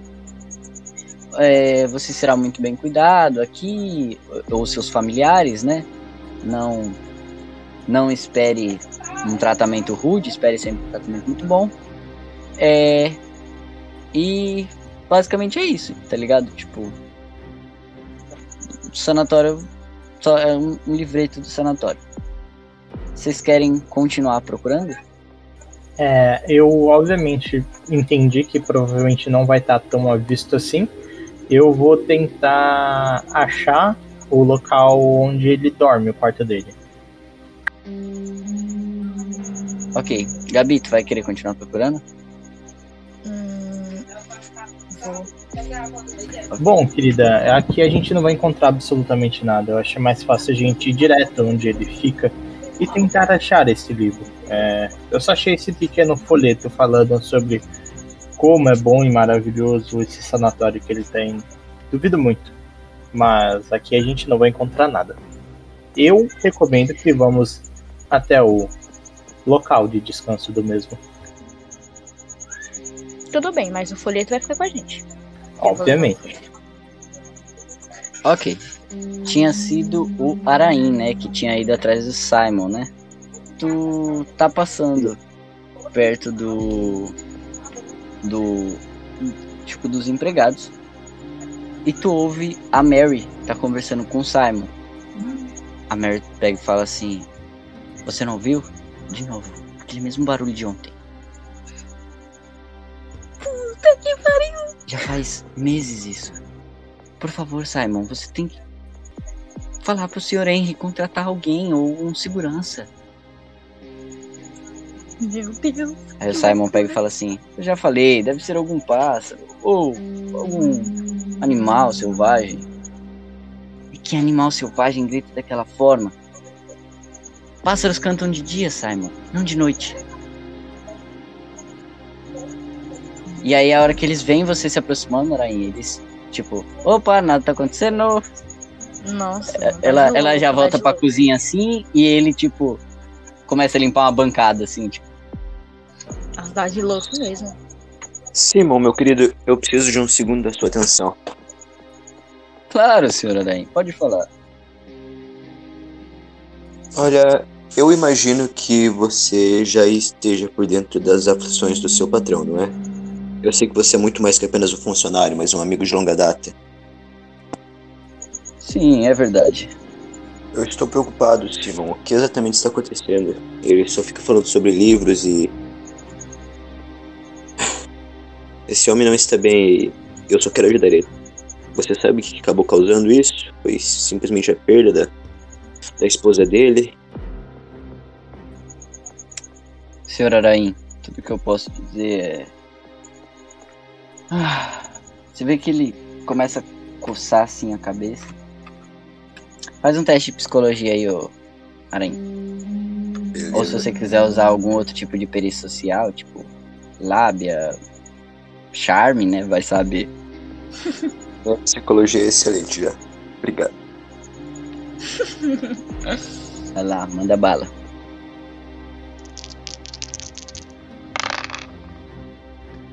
82. 82 de quanto? De 50. É, não passou. Em Call of Cthulhu, nessa edição, existe um negócio chamado forçar testes. Forçar testes é assim, você pode rerolar o teste. Só que assim, se você fracassar de novo, você provavelmente vai sofrer uma consequência que eu já vou te alertar antes, tá ligado? Se você quiser forçar o seu teste, Bem, eu tô realmente muito preocupado, então não custa nada tentar de novo. ok. Se você fracassar dessa vez, o Simon vai encarar isso como se você estivesse, tipo, julgando a atitude dele. Tipo, como se você estivesse encarando ele como, tipo, você chegou e falou: Ah, você não é só um empregado, você é um amigo. Tipo, é obrigação sua me contar. E ele vai se sentir ofendido com isso, tá ligado? Da sua parte. Mas isso se você fracassar. Se eu fracassar. Vamos lá então. Sim, se você tiver sucesso, você atinge o objetivo normalmente. Nossa senhora! Tapa na minha cara. Você vê que ele olha assim pra você, dá um, um- uma respirada assim, um. Eu não sei o que você está falando, mas eu sou um ótimo amigo. Estou com ele, seja na loucura ou na na sanidade, não importa. Você é um péssimo amigo. Se acha que eu não estou fazendo nada para que ele mude de ideia. E ele vira as costas e anda. Não tem nada pior que um francês puto. Você vê que a Mary olha pra você e fala assim: Senhor Araim, não julgue o Sr. Henry. Ele está passando um momento difícil. É. Pode-se dizer que tem algo estranho mesmo. Aquele livro. Ah, e ela dá tipo um tremelique assim. Eu nem sei como dizer, mas ele parece que entra na nossa cabeça como um leia-me. É horrível. Não julgue, Sr. Henry. É impossível que todos dessa casa estejam loucos. Eu não julgo. Até mesmo eu estou escutando coisas estranhas no meio da noite. Você vê que ela olha assim e fala: O senhor também escutou? É impossível escutar, não é? Foi a coisa mais horrível que eu ouvi em toda a minha vida. Você vê que ela começa a respirar ofegante assim. Ela vira assim, ela sem querer, tipo, bate o, om o, o ombro. Ombro não, o cotovelo, caralho, o ombro. Ela bate o cotovelo num copo, ela deixa o copo cair. O copo quebra assim. E ela. Ai, mil, mil perdões, senhora Aranha. E aí você vê que ela começa a ficar nervosa, como se ela soubesse alguma coisa, sabe? Mas isso vem acontecendo há muito tempo. Faz mais um teste de psicologia aí. Nossa, eu tô uma falha como psicólogo hoje. E eu nem sou psicólogo. Então, 59. Eu acabei de falar que ela tá enlouquecendo mesmo. Tu quer forçar o teste? Não, não, cara. Amiga Se cozinheira. você não forçar o teste com ela, ela vai se sentir ameaçada, tipo, pelas outras pessoas da casa, né? Que, tipo, fazem ela, tipo, aparentemente querer esconder isso. E ela vai, tipo, começar a evitar falar com você, tá ligado? Tipo, se você fracassar de novo. Bem, não. Eu só vou virar pra ela e falar: Bem, apesar de qualquer coisa, se vocês precisarem de ajuda, eu estou aqui, tudo bem? Eu me importo com o Harry tanto quanto vocês, e ainda mais com o garoto Pierre. Muito obrigado. E aí você vê ela recolhendo os caquinhos. Mais uma coisa. Você tem alguma noção de onde ele deixa esse tal livro? Eu já ouvi na biblioteca, mas não sei se ainda está lá. Foi a pior decisão que eu tomei. Ir olhá-lo. Muito obrigado pela sua ajuda. E eu vou andar em direção à biblioteca pra. A hora que tu vira as costas, cara. Literalmente, a hora que tu vira as costas. Tu ouve ela se levantando, né? Com os caquinhos de vidro. E você ouve ela jogando no, na lixeira. Quando tu olha pra trás de novo, tem um copo inteiro, igual ao que quebrou, no mesmo lugar em cima do balcão antes dela ter derrubado. Chega a dar aquele arrepiozinho assim no pescoço? Talvez. Simon não esteja tão errado assim, queria que eu não me envolva nisso. Tem como a gente adicionar a vinheta do Luciano Huck falando loucura, loucura, loucura? Eu acho que isso dá direitos autorais. Tem como eu fazer um teste de psicologia em mim mesmo? Aí você fracassa e força o teste fracassa de novo, nem você quer falar com você, tá ligado? Eu ganho ponto de insanidade, tá ligado? Por ficar pensando É. nisso. Vincent, você foi falar com o Pierre. O Pierre está brincando com o tal árabe, né? O Abil Hassan. E eles estão brincando, tipo, de algum jogo, tipo um quebra-cabeça, assim. Ou até xadrez. Xadrez, xadrez. Mas você vê que tem vários jogos, assim, espalhados num- numa espécie de sala de jogos, assim, pro garoto. Eu vou. che- Chego ali, né? É, é, tá de dia, ou noite? De dia, né? Dia. De dia, de dia. É, bom dia, garoto. Bom dia, Bom tio dia, Vincent. Vê que o, o árabe olha. Um bom dia. Antes que me critiquem, eu não sei fazer sotaque árabe, tá? Percebi. Isso foi bem visível. Eu chego Não sei pra falar o português direito. eu pergunto pra eles, é. Vocês estão brincando de da hora aí? Da hora. É, gira Da não sai de mim, pô. hora. 1986. Calma, isso foi muito anos 90. Ele inventou a expressão. É, na frente do seu tempo. Começou a ser utilizado aí. Você vê que o Pierre olha e fala: Estamos jogando xadrez, tio Vincent. Quer se juntar a nós? Tá, tá.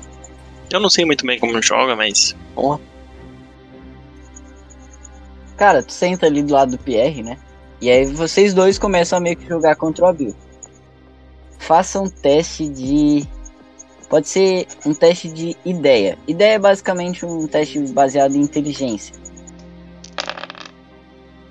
tirei 68 de 60. Eu tirei quase um crítico. Dois. Você vê que o Abil, em cinco jogadas, deu checkmate em vocês dois. Eu olho assim pra, pra cima. É, parece que estamos jogando com um profissional aqui, pequeno. Você vê que o Abil olha e fala: O pequeno Pierre vai aprender muito. É, será um ótimo jogador um dia. Que sotaque maravilhoso. Eu chego.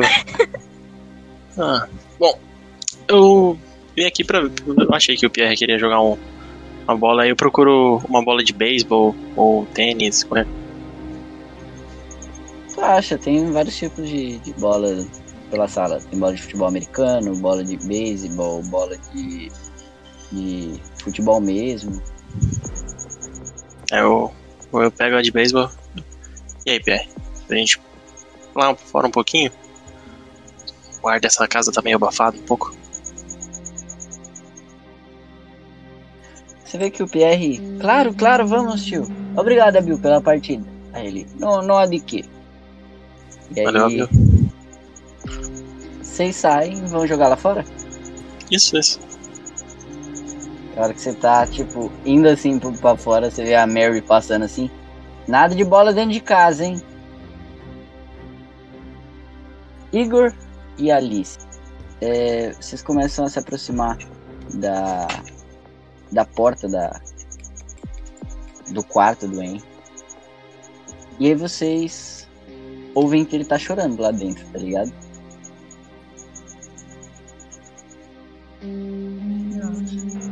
Eu vou bater na porta, pergunto se tá tudo bem.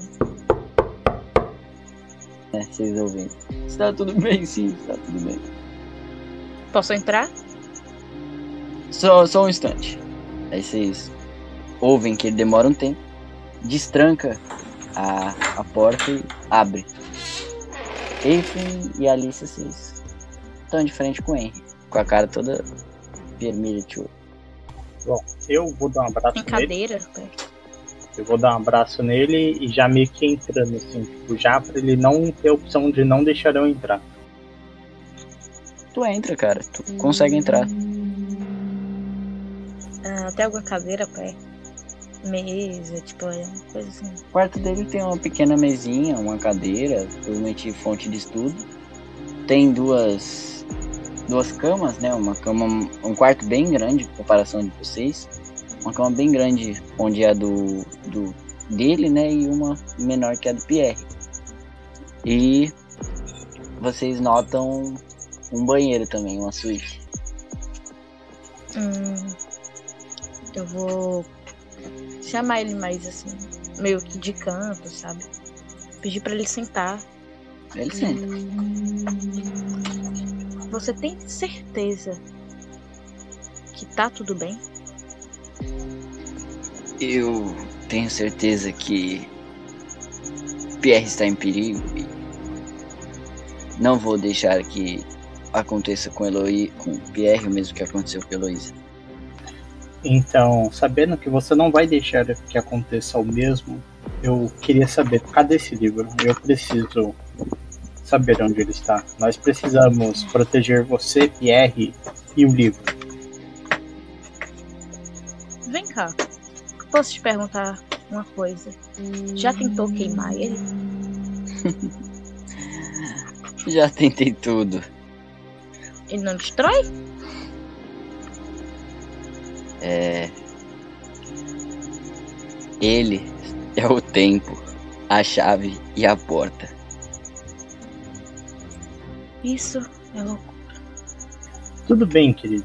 Me diga, cadê esse livro? Eu quero ver e quero escondê-lo para que você e Pierre estejam em segurança.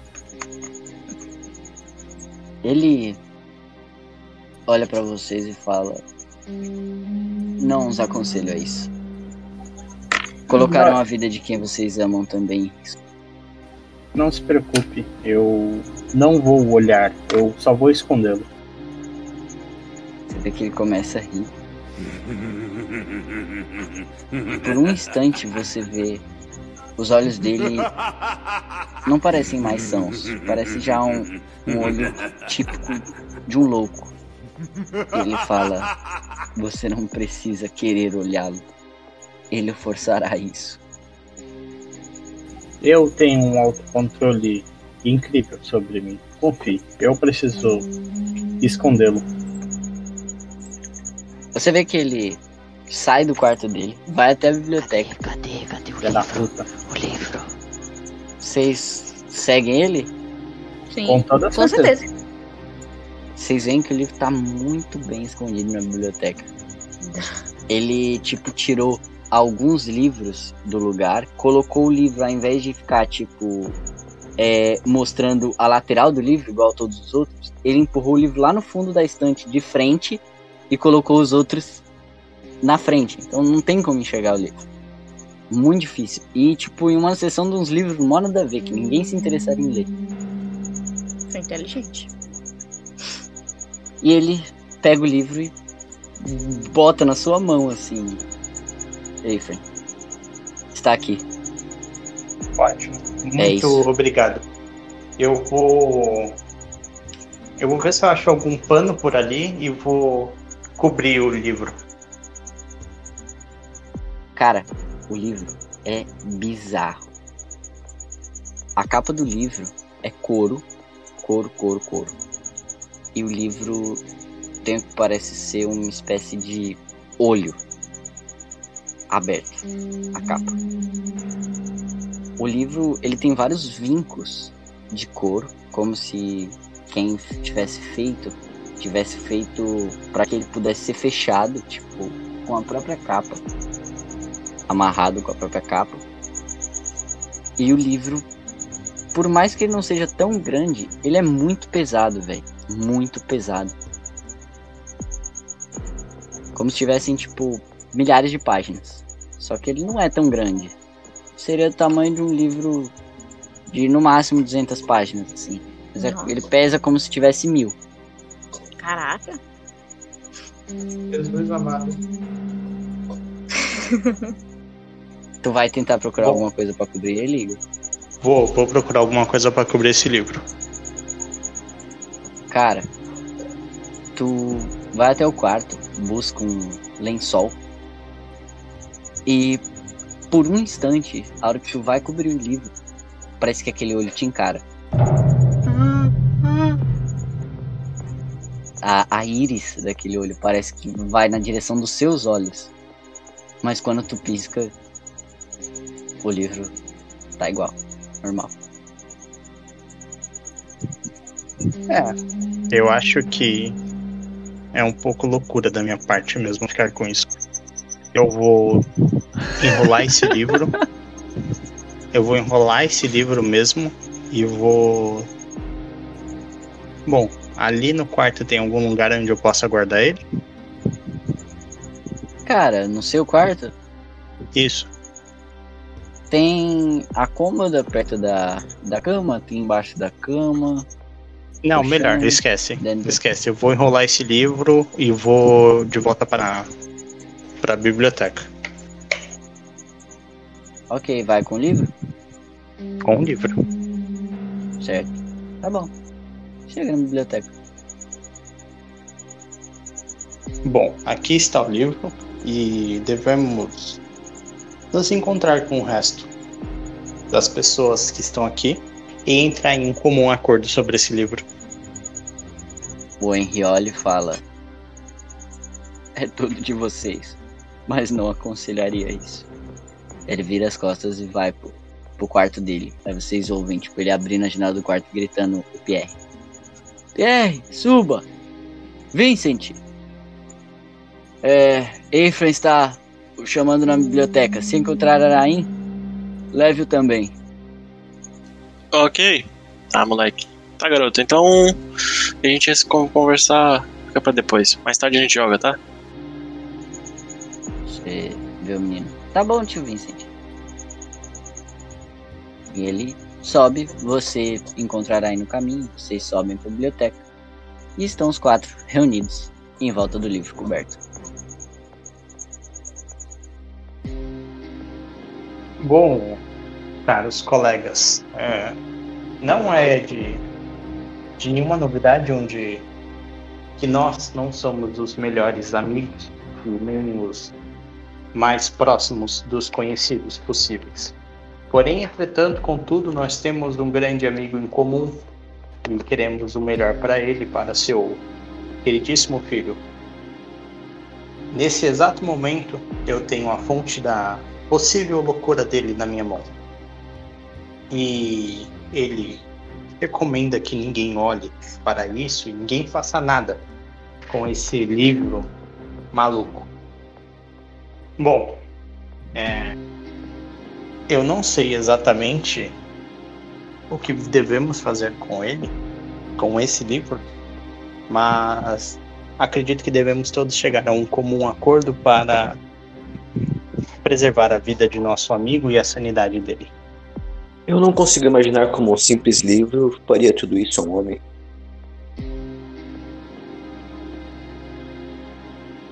Ah, Será que ele está sendo chantageado por aquele. Não, acredito que não. Bom, é, eu posso não tentar sei. descobrir. É, é, então tente descobrir o que quanto mais informações tivermos melhor. Mas de uma coisa eu sei, é, esse livro é a fonte do que aflige nosso querido amigo. E eu não sei se vocês chegaram a ver o novo livro que ele lançou. Está bem estranho, igual ao terceiro. Não, ainda não cheguei a abrir, mas ele prometeu que não iria estar do mesmo jeito, né? Falou que ele Está completamente igual. Esse cara tá ficando maluco. O que, é que vocês acham de devolver pro mesmo local que ele comprou? Bom, se você pagar a passagem, Meu filho, dinheiro é o que não falta. então Não, não, não, não vamos. Não tenho nada contra, mas. Não vamos devolver esse livro. Ele diz que as pessoas estão em perigo, ele está em perigo e todo mundo está em perigo. Então vamos supor por um momento que ele esteja certo. E todos estão em perigo. Queimar não dá, porque ele já falou que não, não, não muda nada. Bom, O que a ele gente vai fazer? Cuidar dele, guardar no cofre. Eu viro assim, tá. Se digamos que, que ele esteja falando e que ele está atuando aqui pra gente. É, é verdade. Você vai fazer o que com o livro? Vai decorar? Vai esconder? Eu, eu acho melhor devolver e tirar isso da vida da gente o mais rápido possível. Devolver para onde, para quem, como? Nós não temos nenhuma informação sobre esse livro. Pergunta a ele.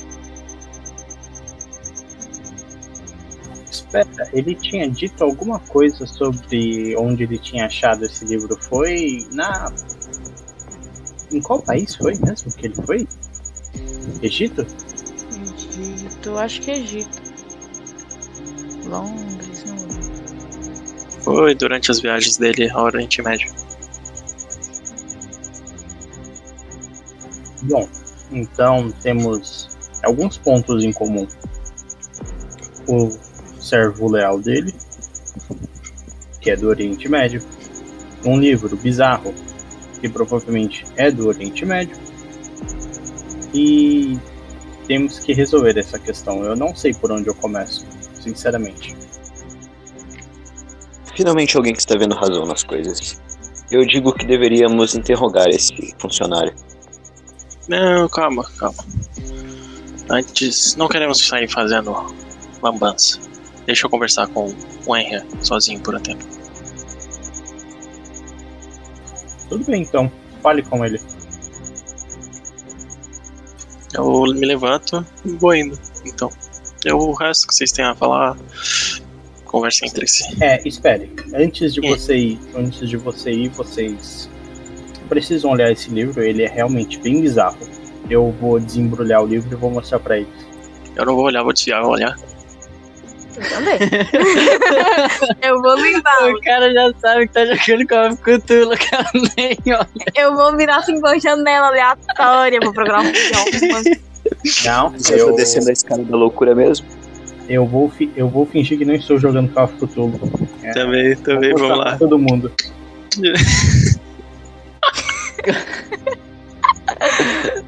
Mano, a hora que ele tira o lençol do livro é bizarro. Vocês veem aquela capa de couro com um olho humano praticamente saindo da capa. Um olho que parece já, já morto há um tempo, tipo, não tem cor a íris.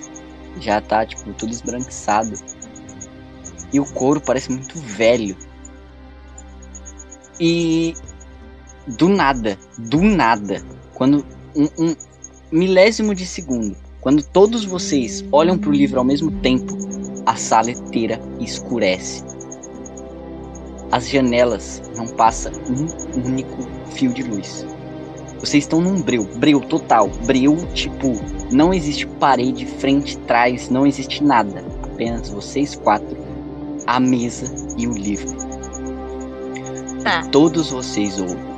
Vocês acham que podem simplesmente se desfazer de mim assim? Minhas páginas guardam segredos que os humanos buscam desde o princípio. Talvez só uma olhadinha não vá fazer mal a ninguém, não é mesmo?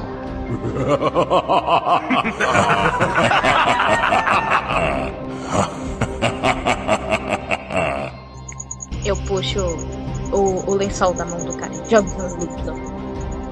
A hora que tu joga o lençol assim, tu pega o lençol da mão dele.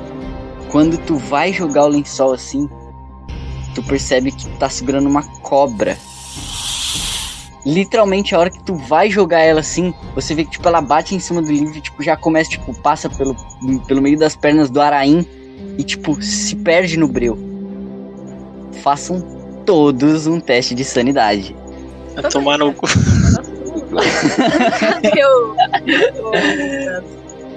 Gente, desculpa, tá? Eu tirei 37, sanidade é 50. Eu tirei 45. Quer dizer, 21 de 45. Droga. 47. Qua- Nossa. Não é só copo que eu vou estar vendo. Quem passou, toma só um ponto a sanidade. Quem não passou, toma três pontos a sanidade. Na hora que eu comecei a escutar a voz, eu ia colocar a mão por dentro do. Sobretudo pra puxar a pistola. Aí eu toquei no colar ali, lembrei da mãe e tal. Eu falei, pô. Acalmou. Mano, aquele breu, aquele breu permanece. E vocês, tipo, tudo tentando entender o que aconteceu. Aquilo não devia existir, ainda tá dia. Por que, que não passa uma luz pela janela? Por que, que a biblioteca sumiu? Só existem vocês quatro, a mesa e o livro. Vocês começam a se encarar, tentando entender. E o livro diz: Vocês querem sair deste pesadelo? Querem voltar ao mundo que dizem ser real? Então abram minhas páginas e descubram. Descubram o mundo abaixo da superfície da água. Vamos, o poder interessa a vocês. Abram minhas páginas. Eu não vou escutar conselho de uma desgraça de livro. Eu quero que todos vocês rolem. Pode poder. Ah, não. Shhh. Você passou. Ah. Gabi tirou 25, passou. Se for poder, eu passei. É, se for poder, eu passei. Tô, tirei 46 de 50. Critei 100. 100? Tirei 100. 100! Nossa senhora! A Gabi passou, o Igor passou e o Gabriel passou. Vocês três é, não se sentem tentados a abrir o livro. Vocês três entendem que aquilo é algo tentando mexer com a cabeça de vocês. Quem seria tolo de escutar esse maldito livro? Quem que tá segurando o livro? Não, o livro Não, tá o em cima livro da tá- mesa. Tá em cima da mesa? Eu vou, eu vou sacar a pistola com a pistola na mão direita. Eu vou abrir, pegar o livro com a mão esquerda ali, né? Rápido. E. Cara, eu vou indo abrir ele com, com o cano da pistola. Cara, a hora que tu abre o livro, literalmente com a pistola apontada pro meio dele, tu abre e por um instante tua mente te estraçalha. Tu vê diversos rituais, cara. Tu não consegue pensar e imaginar tudo aquilo. É horrível, é horrendo, é bizarro, é doentio. O livro só tem maldade. Não é um livro de conhecimento, é um livro maligno. Aquela aura maligna impregna o ambiente a partir do momento que você abre ele. Tua mente não tá pronta para receber essa carga de mal. Teu dedo escorrega do gatilho e tu atira. E não causa dano nenhum ao livro. Otto, você vai tomar sete pontos de sanidade. Gostoso. Caraca. Com isso, você adquire uma insanidade temporária Parabéns, você está na boa. e acidentalmente seus olhos percorrendo as páginas do livro em um milésimo de segundo, você lê uma frase.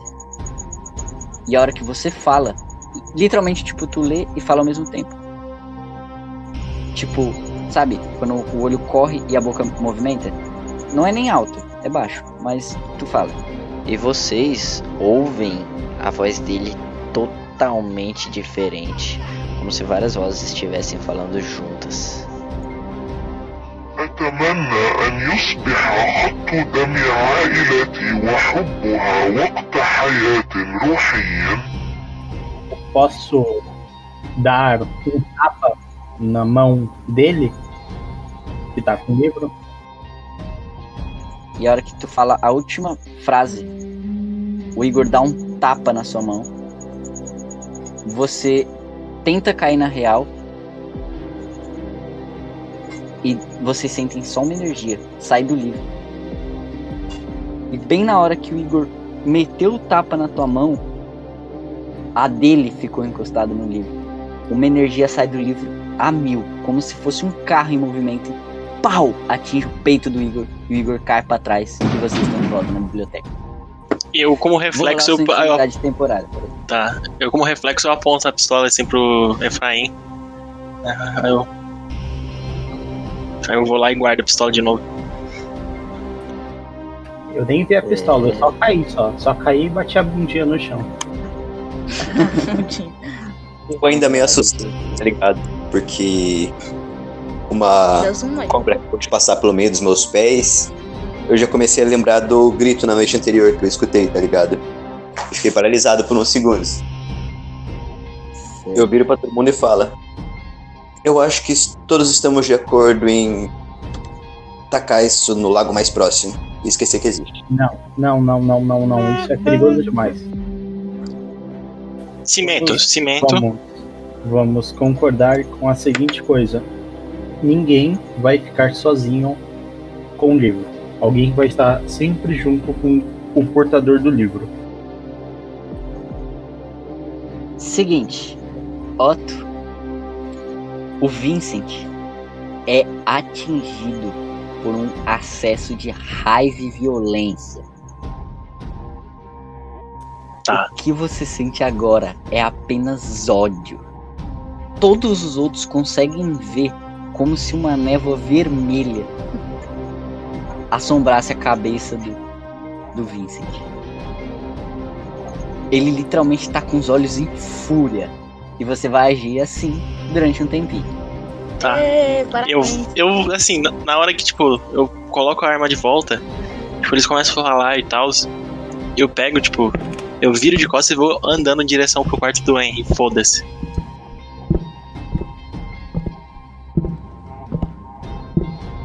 Cara, eu não acho uma ideia nada boa ver. deixar um cara furioso Eu vou correr atrás dele. na direção de. um cara insano. Vou correr atrás dele. Ok, vocês começam a correr atrás dele, ele tá no corredor ali na direção do, do quarto do Henry. Eu, eu chego assim, eu- calma, calma. Eu vou. Eu vou conversar com ele pra ver o que, que tem aquele novo empregado dele. É aquilo que a Eu- gente com- combinou. Você vai conversar com ele? Tudo bem, então me deixa você conversar sem a pistola. Me dá ela. Por favor, me empresta ela aqui. Eu chego assim, eu abro o. o, o sobretudo, né? Eu falo, pode pegar. Eu vou pegar dele. Eu vou pegar. Eu vou enfiar a mão rápido assim e puxar a pistola. Tá bom, tu pega a pistola dele. Você vai me devolver ela depois. E aí eu Quando eu estiver bem mais calmo, talvez eu te devolva. Ah, mas não vai devolver mesmo. Eu vou bater ali na porta do Henry.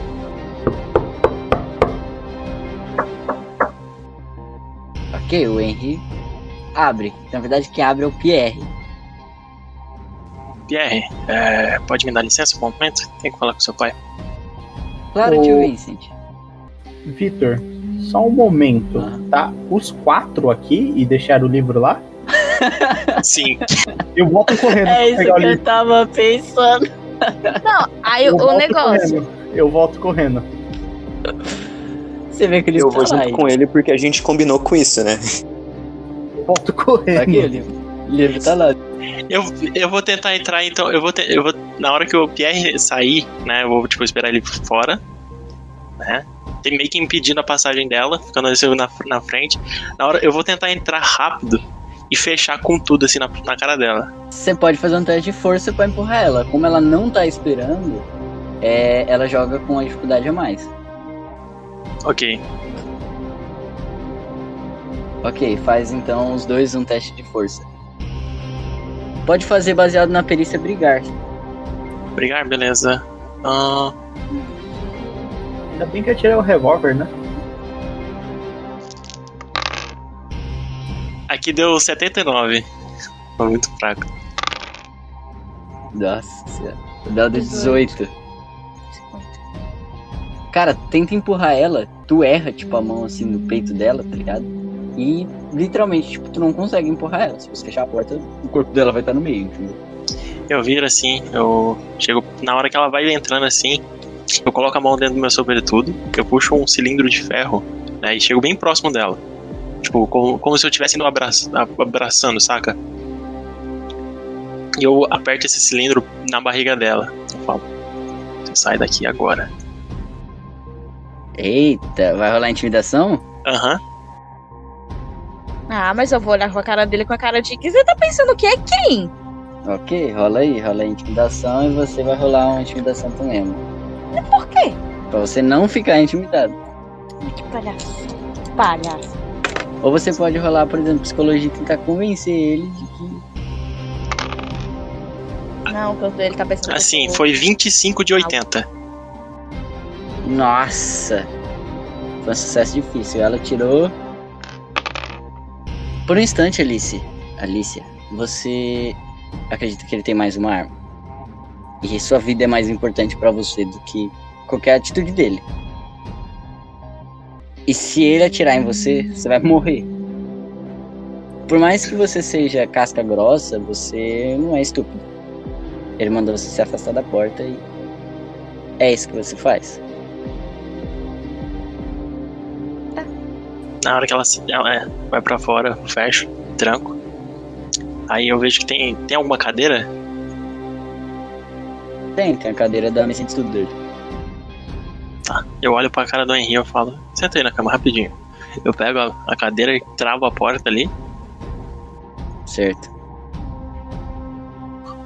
Eu. Vem cá, Henry. Vem cá. Você mandou eu sentar, agora eu tenho que levantar? Vem cá. Ele levanta, vai na sua direção. Eu vou, eu pego, olho perto, vem pra ele assim, arrumo o colarinho, né? Tipo, limpo o rosto dele se ele tiver com, com lágrimas, essas coisas. Você sabe que a gente é amigo há muito tempo, mas. Aí, Mano, eu vou dar um muquetão. Ok, mas. Eita porra! Eita! Caralho, viado! Nós tá jogando aqui, tio! A, A luz luz, apagou. queimou! Que gostoso. A luz queimou, Deixa eu mano! ligar aqui o meu. meu. Loucura de se o celular em primeira pessoa. Nossa, A luz gente, começou a ficar cada vez mais fraca assim. Piscou, não piscou. Aí a gente olhou pra cima e ela. Pum! Nossa, mano. Alguém desliga a luz em nome de Jesus. A gente foi muito longe nas pesquisas. Seguinte, Tá, eu posso fazer uma coisa? Pode. Vou ficar enchendo o saco atrás. Porra, abre, abre, abre, Tá, abre, abre. ok. É, você socou ele, certo? Qual foi o valor que você tirou aí? Em briga? Não tô zoando, quatro. Muito bom. Caraca, mano. Cara, ele não tava esperando, você pau na cara dele, ele cai no chão, tipo, sem entender o que aconteceu. Você dá um D3 de dano. Pode rolar. Deu um. Cara, você dá um soco, tipo, corta um pouco a boca dele. Ele olha pra você, tipo, tentando entender o que que aconteceu. Por que você tá me batendo? Eu puxo um canivete, eu cala a boca. Ele para de falar. Seguinte. Quando sua esposa morreu, eu vim. Vim, te ajudei. Tomei conta por um tempo do pequeno. Também. Quando o meu. Meu avô morreu. Você me deixou lá na Itália sozinho.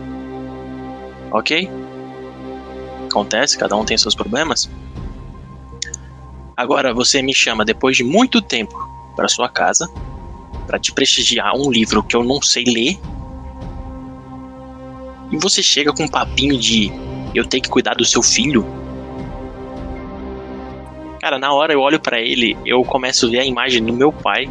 Tipo, eu pego o canivete, eu só coloco ele perto assim da barriga dele assim. Você que tipo de homem de você é? Eu sou o tipo que faz tudo para proteger os que eu gosto. Eu falei para vocês não chegarem perto do livro. Isso aqui não, isso aqui não tem papo de a ver com o livro não, porra. É as suas atitudes, você não honrando o que você tem dentro das suas calças. Aí eu vou, eu dou um empurrãozinho nele assim. Aí eu pego. Eu vou andando, né, tipo, meio que trombando ele até ele encostar na parede. Certo. Chego, olho assim, vem pra ele. Você mudou desde a época da faculdade. Se tornou um marica. Pentel. Falei. Era pra falar italiano, falei espanhol. Percebemos. Valeu, Pedrinho. Eu. Olho assim pra ele. Você sabe o que, que fazemos com CC Boys.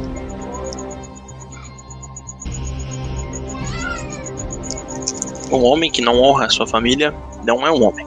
Você sabe muito bem disso. Meu avô falava muito para você. Eu já te disse, Vincent. Eu estou fazendo o que acho melhor para o meu filho. E se estar longe, estar livre é fazer mal para ele, então me internaria em um sanatório. Pare com essas baboseiras. Você vai abandonar ele? Vai? Você vê que ele fica puto assim. Deixar ele sem paz? Ele dá tipo um, um soco assim na parede e fala: Você está brincando comigo, Vincent? Esse livro me tirou minha mulher, está tirando meu filho. E você acha. Você acha que ainda vou deixar ele levar meus amigos? Pare de ser louco. Não me venha falar sobre o que é ser homem. Não me venha dizer o que é honrar a família. Você, você nunca gostou de seu pai. Você acha que ele é horrível, que ele foi ruim para você desde o começo? Mas você esquece que foi ele que te fez. Vou pegar ele e jogar. Eu vou jogar ele na mesa dele ali, tipo, pegar ele clarinho. tipo.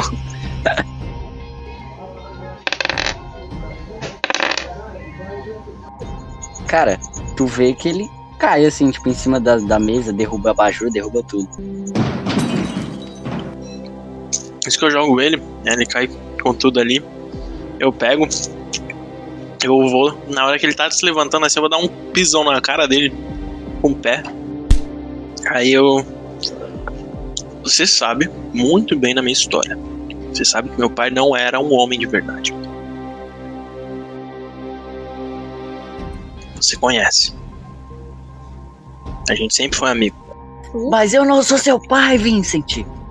Mas tá aparecendo! Eu grito. E quando, quando ele fala eu não sou seu pai, eu, eu tá aparecendo e dou um socão. Caraca, cara, vai matar o homem. Você tenta socar ele, ele tenta te socar, meio que tipo, um agarra o braço do outro, assim, tipo, se empurram. Você não percebe? É o livro! É o livro! O livro está fazendo isso com você, comigo, com o Pierre, com todos aqui. Porra de livro, caralho! Eu olhei aquela porra, é só um livro com página, com um monte de letra que não tem nada a ver. Que nem os que você escreveu, Não. esses fracassos. Jogando seu dom fora. Eu sou um fracasso? Eu vou dar um pombão. Cara, você tenta socar ele, ele tenta, tipo, também te socar. Você erra, mas ele acaba, tipo, se desequilibrando e cai pra trás, assim, tipo, 24 de sentado. 50, eu vou abrir a porta agora. Cara, você vê que a Alice, ela não tem muita força, mas ela começa, tipo, a bater exatamente na maçaneta, assim, tipo. E você vê que a porta começa a quebrar, assim, tipo. Araim e Ephraim, a hora que vocês pegaram o livro, o Araim acabou olhando pra capa e o olho se movimenta. Entra dentro dos seus olhos como se aquilo fosse um espelho da sua alma, como se fosse o espelho da alma do livro. E você entra em transe absurdo. Absurdo. Você não sabe quem você é, o porquê você está ali, o que está acontecendo. Você só se torna estático, parado, não sabe o que fazer. E a hora que vocês estão voltando, vocês veem a Alicia, tipo, batendo e mó gritaria lá dentro da, da porta do, do Henry. Você vê que a porta, tipo, se arromba de vez, ô filho. Bom, eu já vou direto lá. Eu vou chegar nela. O que que tá acontecendo? Esse palhaço aqui, o que, que tá acontecendo aqui dentro? Eu vou tentar. Eu vou. Nisso que eles estão entrando, né? Que a porta acabou de quebrar, eu vou tentar levantar ele e jogar ele pela janela. Nossa! Nossa, eu vou voar em cima Ah, dele, mano. Assim que eu ver isso, eu vou correr e vou dar um jogaço de corpo nele. Vamos fazer um, um, um bagulho de iniciativa, certo? Vou matar ele. Em Call of Cthulhu, o certo de iniciativa é você jogar baseado na quantia de destreza. É, mas eu não acho justo, porque pessoas mais lerdas pra entender as situações às vezes podem agir mais rápido. Sim. Então, eu vou fazer, vou usar uma regra de ouro, que eu usava nas minhas outras mesas de Call of Cthulhu. Todo mundo que quiser agir vai jogar um D10. Tá. E com o D10 vai somar a ao um quarto da destreza. É isso?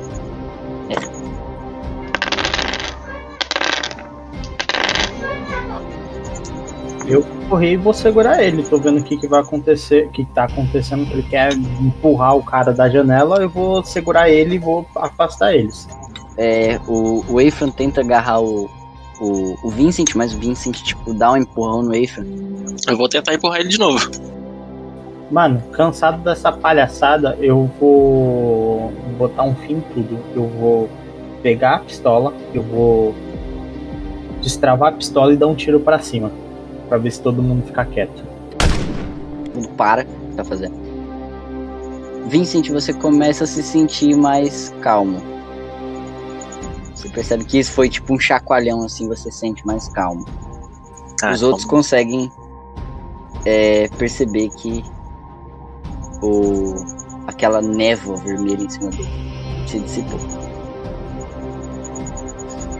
Na hora que, tipo, dá o tiro assim, eu olho, eu olho em volta assim, eu vejo tudo que eu fiz. Eu pego, eu guardo a, a faca, né, o, o canivete. Aí eu, tento pegar a arma de volta e vou tentar vou pra ir embora. Aí eu falo, não, meu tempo aqui já foi. É, vamos pros infernos, vocês todos. Você, você não vai sair daqui. Você tá proibido de sair daqui. E você é quem? Minha mãe? Eu olho assim, eu vou chegar perto dele, eu coloco a mesma tática do cano. Eu falo, você me devolve minha arma, ou aqui não vai sair. Não vai sair quatro pessoas, cinco pessoas dessa sala, não. Eu encosto a arma, de, na, encosto a arma nele e falei assim, ok, então vão sair só duas. É bom você se acalmar, querido. Mano, vocês estão discutindo isso. Quando vocês olham, o Araim tá perdido, assim, com o olho travado na janela, assim, perdido. Eu vou olhar pra janela. Nada demais. Eu vou. Quer saber? Você quer sair daqui? Você é covarde? Pega a tua pistola e sai daqui. Covarde? dele, eu vou tirar as balas, vou jogar no chão e vou jogar a pistola dele no chão. E vou dar uns tapas na cara do nosso gordinho. Você vê que ele não responde. E vocês notam que, tipo assim, por mais que parecesse estranho, a hora que vocês tinham entrado na biblioteca ainda era meio de manhã. Agora já parece que tá ficando de noite. Vocês ouvem um apito Antes de qualquer coisa, tem um barulho muito estranho, velho, no seu microfone. É tipo um pri pri pri pri pri? É, É um um grilo. grilo. Cara, a hora que vocês ouvem um apito, vocês olham pra janela, é muito estranho, porque pra vocês tinha passado pouco tempo que vocês tinham ficado na biblioteca com o livro. Só que não, negativo. parece que já tá tipo quase de noite e vocês não se deram conta desse tempo que passou. Já tá tipo, vocês já conseguem ver que tá mais escuro do que claro. E quando vocês olham no horizonte, uma criatura totalmente abissal e horrenda aparece. Uma besta alada enorme, que de longe parece um urubu, mas conforme ela vai se aproximando, vocês percebem que não tem nada a ver. Nada. De longe mesmo, ela emite aquele grito abissal que o Aranha tinha falado, que tinha escutado. E aquele grito agudo e forte atinge os tímpanos de vocês. Por um momento vocês têm que abaixar e colocar as mãos no ouvido. E aquela besta entra pela janela, arrebentando a janela, uma boa parte da parede e do teto. Porque o bicho é enorme. Por volta de uns 6 metros, 6 metros de uma asa à outra, que ela vai encolhendo. É uma criatura semelhante a um pássaro, mas as patas, os pés, sei lá, são totalmente diferentes do que vocês estão habituados. É um negócio muito mais esquelético e bizarro. O corpo tem o que seria um corpo normal de um frango ou algum, alguma ave, mas na parte de trás ela tem como se fosse um ferrão. Só que não é muito longo, é bem próximo assim ao corpo, como de uma abelha. E na frente do tórax, onde vem o pescoço, não acaba em uma cabeça de um pássaro comum. Acaba em apenas dois, tipo um bico que toma a cabeça inteira, como se a criatura não tivesse olhos, não tivesse nariz. É um bico enorme que facilmente arrancaria a cabeça de vocês em uma única mordida. Isso não é um animal, não é uma criatura conhecida, não é um bicho que exista. Rola em toda sanidade. Gabi passou. 88 de 44. Ai, que merda. hein? 2 de 49. Eu tô acostumado a ver essas coisas. Vou rolar aqui dano a sanidade de vocês. Quem passou toma dois pontos de sanidade. Certo? Quem Certo. passou. Quem não passou toma quatro pontos de sanidade. Nossa, cara, meu Deus. O Otto foi judiado nessa Nossa. sessão. Foi, com certeza.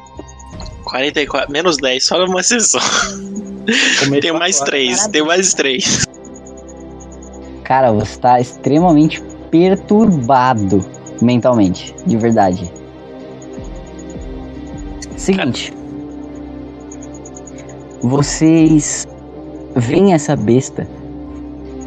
Como vocês não esperavam que a criatura fosse arrebentar a parede e tudo, ela vai começar atacando. Ah, nananana. Eita, nós. Ela vai atacar. Ai, carai. Vamos lá.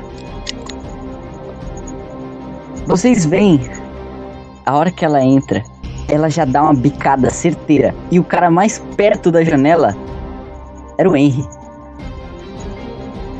O Henry não consegue se defender. Deixa eu ver aqui o dano que ele vai tomar. Nossa! O Henry já tinha apanhado um pouco pro Vincent.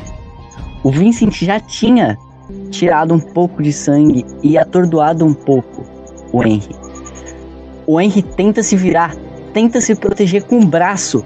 E a hora que a criatura morde, bica, sei lá, chamem do que quiser, o bico dela funciona como uma pinça e rasga o braço, a cabeça e metade do tórax do Henry. Caraca. Fratello! O bicho literalmente puxa as tripas do Henry pelo ar, balançando de um lado pro outro e jogando sangue na cara de vocês.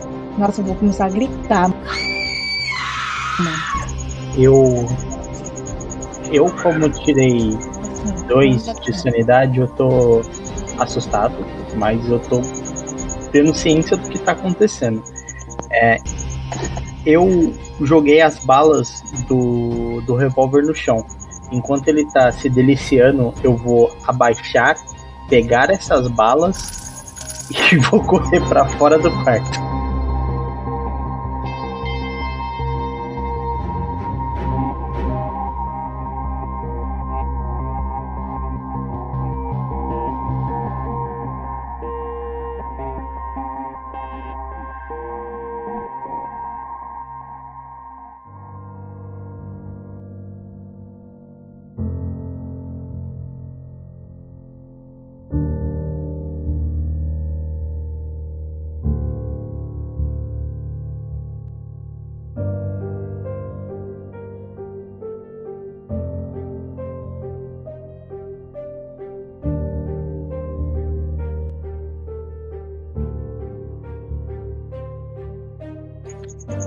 Nossa, eu vou junto, mano. Eu vou correr de uma velocidade muito sabe?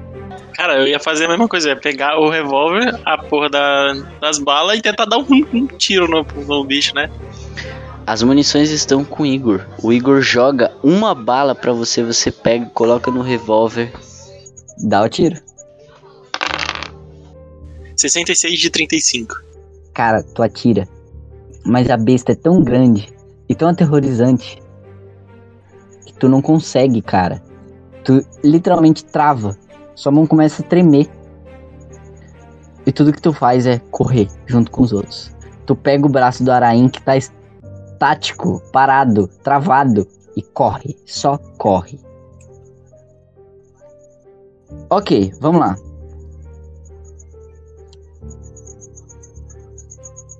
Tá bom. Vocês começam a descer as escadas. Vocês estão tentando procurar, né, algum auxílio, algum alguém, qualquer coisa. E aí vocês veem o, o Simon caminhando tranquilamente no hall de entrada da mansão. Palhaçada. Como se nada tivesse acontecendo. Como se o barulho ninguém escutou. Eu vou procurar o garoto, mano. Eu vou descer correndo. Simon, você escutou isso? É, procure abrigo, pelo amor de Deus. Aquele. Aquela. Isso, não sei. Aquela. É. Gigante, matou. Meu Deus do céu. É, do que os senhores estão falando? Você vê que o Pierre vem correndo de um. de um. dessa linha de jogos.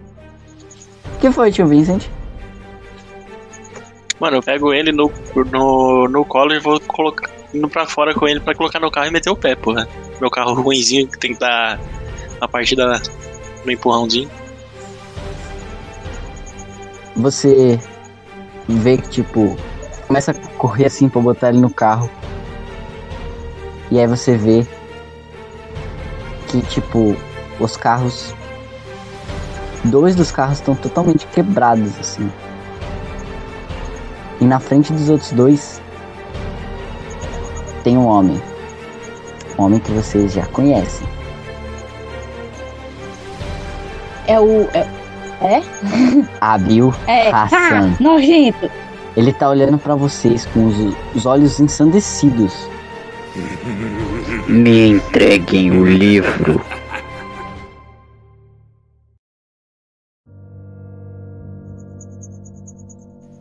Não vou vos entregar nada pra você, seu psicopata assassino.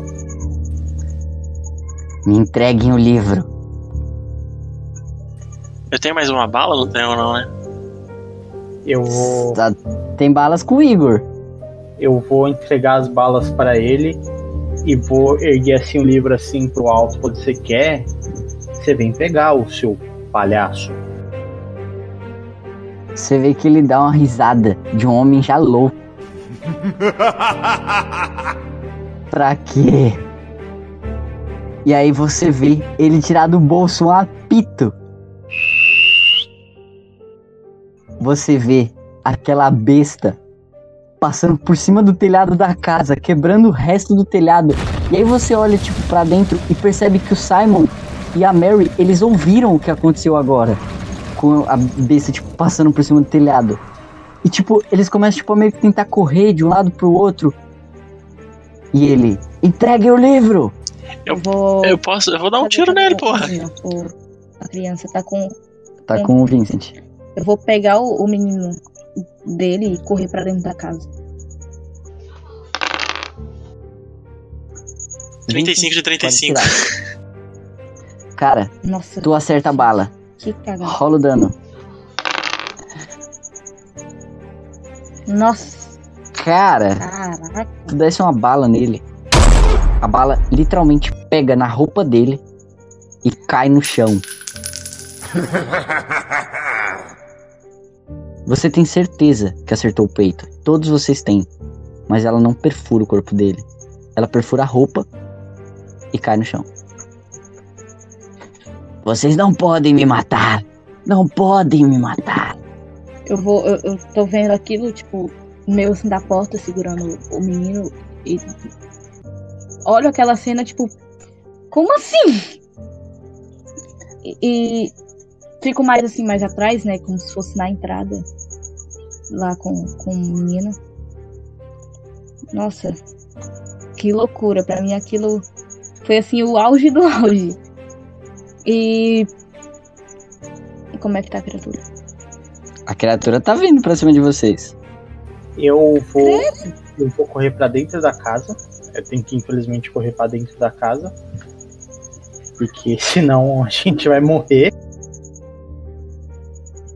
E assim que eu correr pra dentro da casa, eu vou puxando todo mundo. Quem eu conseguir pra dentro. Porque não dá pra matar o cara e não dá pra fazer nada. Então, melhor correr.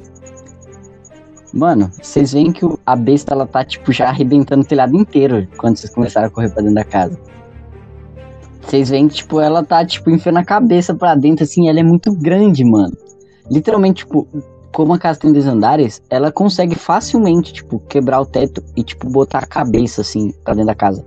E ela bota a cabeça pra dentro do tipo do do hall principal. A hora que vocês entram, Igor, foi o primeiro a entrar. É literalmente, a hora que tu entra, tu vê o. Tipo, a cabeça do bicho virada pra você, assim. É, assim que eu ver a cabeça do bicho virada pra mim, eu vou correr pra fora da casa. Eu vou correr literalmente pra fora da casa. Tinha dois carros quebrados, né? De. De quatro.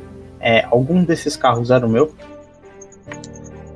Um é o do Vincent e o outro é o seu. Só os carros bons.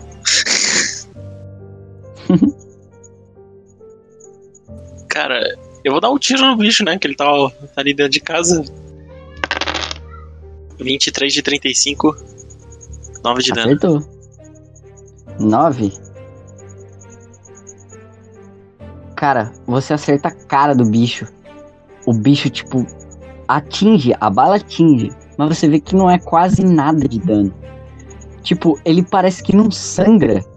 Machuca. Você percebe que ele dá um, um grunhido, tipo. Você atinge bem dentro da boca dele, que ele fica com a boca aberta. E, tipo, ele não parece se, se afetar com o tiro, tá ligado? Vocês veem que do lado de fora, o árabe começa a vir na direção de vocês assim. Me entregue o livro! Eu não vou entregar livro nenhum pra esse maluco. O livro começa a falar na cabeça de vocês. Vocês acham que tem poder? Se me abrirem, terão. Me abram, me usem. Usem o meu poder. Saiam dessa situação, ou vocês vão morrer. Me dá o livro, tem um plano. Eu vou entregar o livro, né? Ele tem um plano. Eu abro e começo a folhear e ler, tentar ler o máximo possível, cara.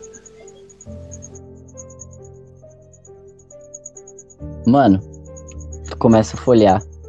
Caralho, ó, você quer caçar a morte, né? Pô, tô todo meu personagem, né? Pô. Faz aí um teste de sanidade, velho. Passei, 23, 44. Passou, né? Juro. Toma mais 8 pontos de sanidade. Mano, tu lê várias páginas, várias. E parece que o livro ele te ajuda a achar uma folha. E a hora que tu bate o olho na folha, tu vê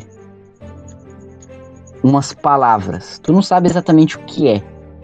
Mas no mesmo momento em que você fala elas, que você profere elas, você vê em volta do árabe, parece que como se tivesse um, um corpo de vidro em volta dele, se racha e se quebra. Ag- Agora eu vou dar um tiro. Vai lá. Nossa, agora finalmente é o momento. Eu errei, 41, 35. Você dá um tiro nele, cara. Você vê que, tipo, Mão de alface. ele tenta se, se abaixar assim, você erra, acerta um dos carros lá atrás. Você vê que ele puxa uma pistola também. E ele vai atirar na direção de vocês. Hum, 39 de 40. Acertou. É em você, Igor. Ai. Sempre em mim, né? Não gosto. É, um de 10, cadê? Aqui. Um de dano. A bala pega de raspão no seu braço. E você sente, tipo, o que, a queimação da bala. No mesmo instante, você sente a ardência, igual de quando você rala o joelho. Não é nenhum machucado tão grande, mas ele arde muito, queima. Queima, queima demais. É, ele atirou, né? Eu posso. Eu posso correr depois que esse retardado atirou. Eu posso correr e dar um, um jogo de corpo nesse maluco? Pode. Briga ou força? É, briga. Ele se mantém intacto, mano. Intacto. Você tenta empurrar ele. Basicamente, tu bate no peito dele e cai sentado no chão. Ele sentado, eu posso atirar nele? Ok, calma, calma. Antes de ser você de novo, tem alguém que não agiu. Puta, o passaralho. Dona Alicia, Foi o que eu fiz. o pássaro vai lhe atacar. Vai não. Já lhe atacou, na eu vou sentar o verdade. bico da...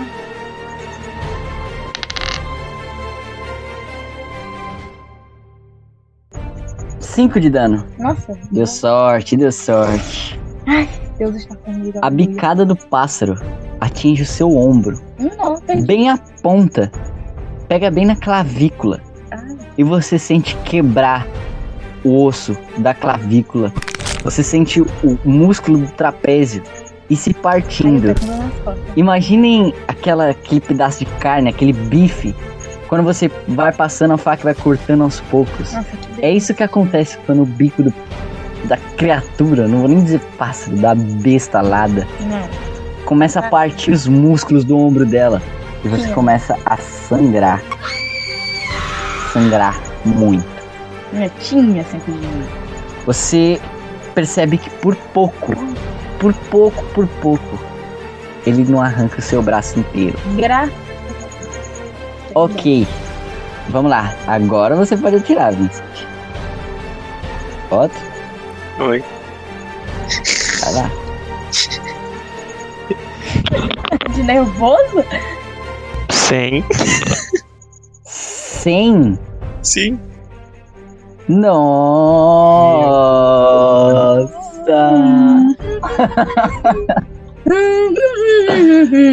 Acertei Na um. hora em que o pássaro morde o ombro da Alicia, o Vincent fica tão abismado com a cena Nossa, gente, que que vocês veem ele literalmente solta a arma no chão.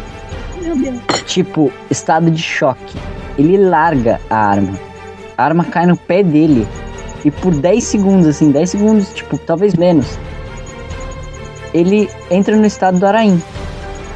Só para de pensar.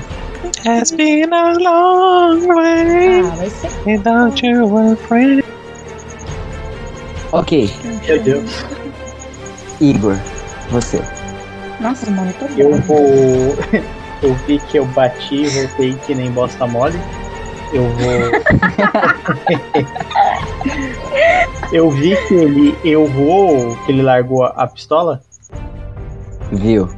Eu vou correr, vou pegar essa pistola e vou atirar. Eu vou atirar no periquito gigante. Isso foi ótimo, eu só tenho que. Passaralho, periquito Passaralho. gigante. Ok. Deu o tiro. Você corre, pega a arma e atira.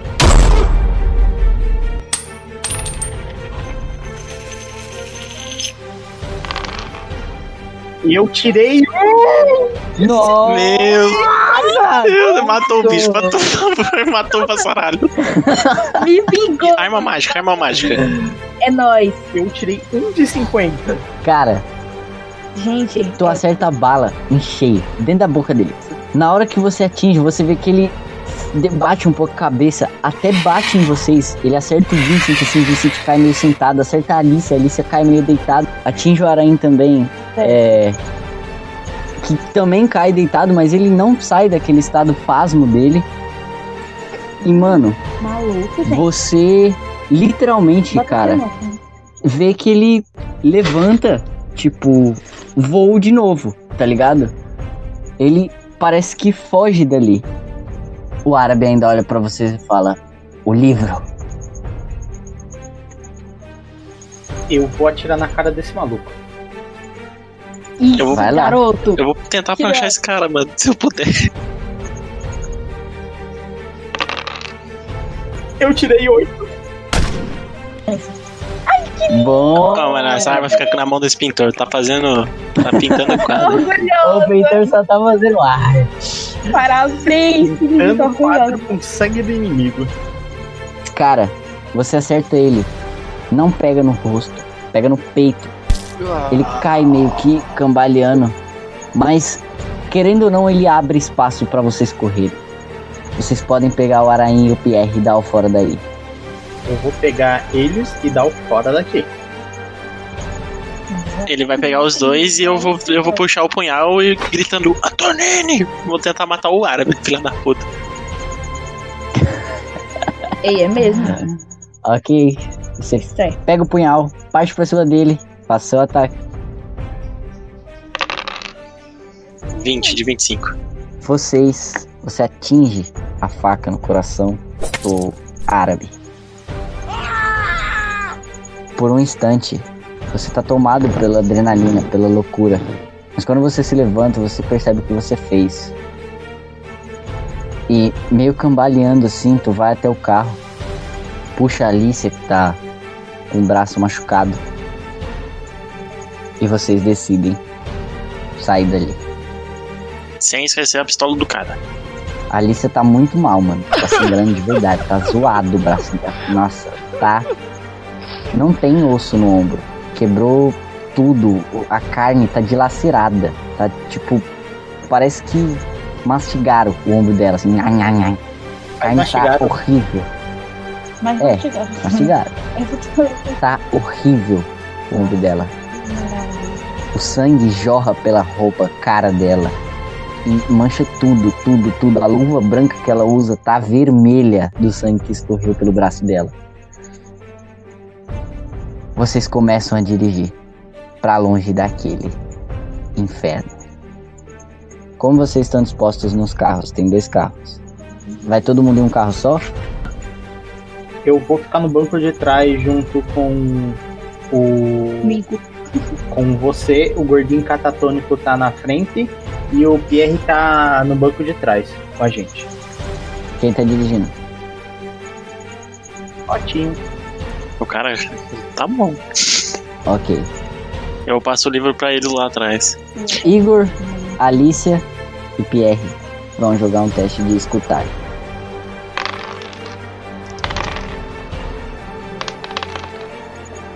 Seis não passou.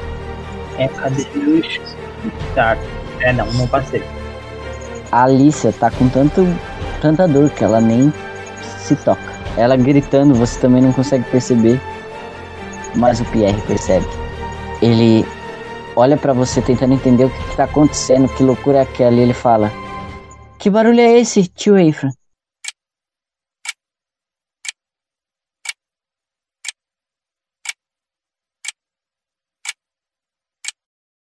Eu vou olhar.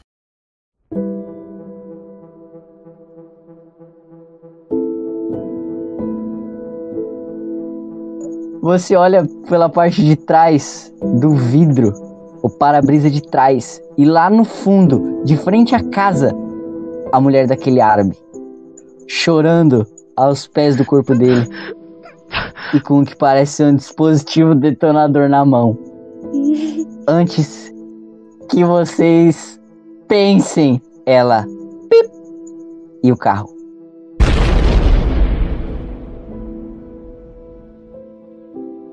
Quem tava no banco de trás, que é o Pierre, Eu? o Eifran e a, a Alicia tomam dano a mais, porque estão muito próximos, enquanto o gordinho e o Vincent. Que isso, Vitinho? Barulho de dois lados. A gente tem nove de vida, cara.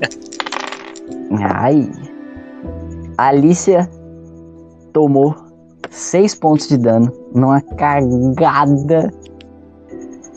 E ela tá com 2 pontos de vida. Nossa, gente. Literalmente a explosão bagaçou ela.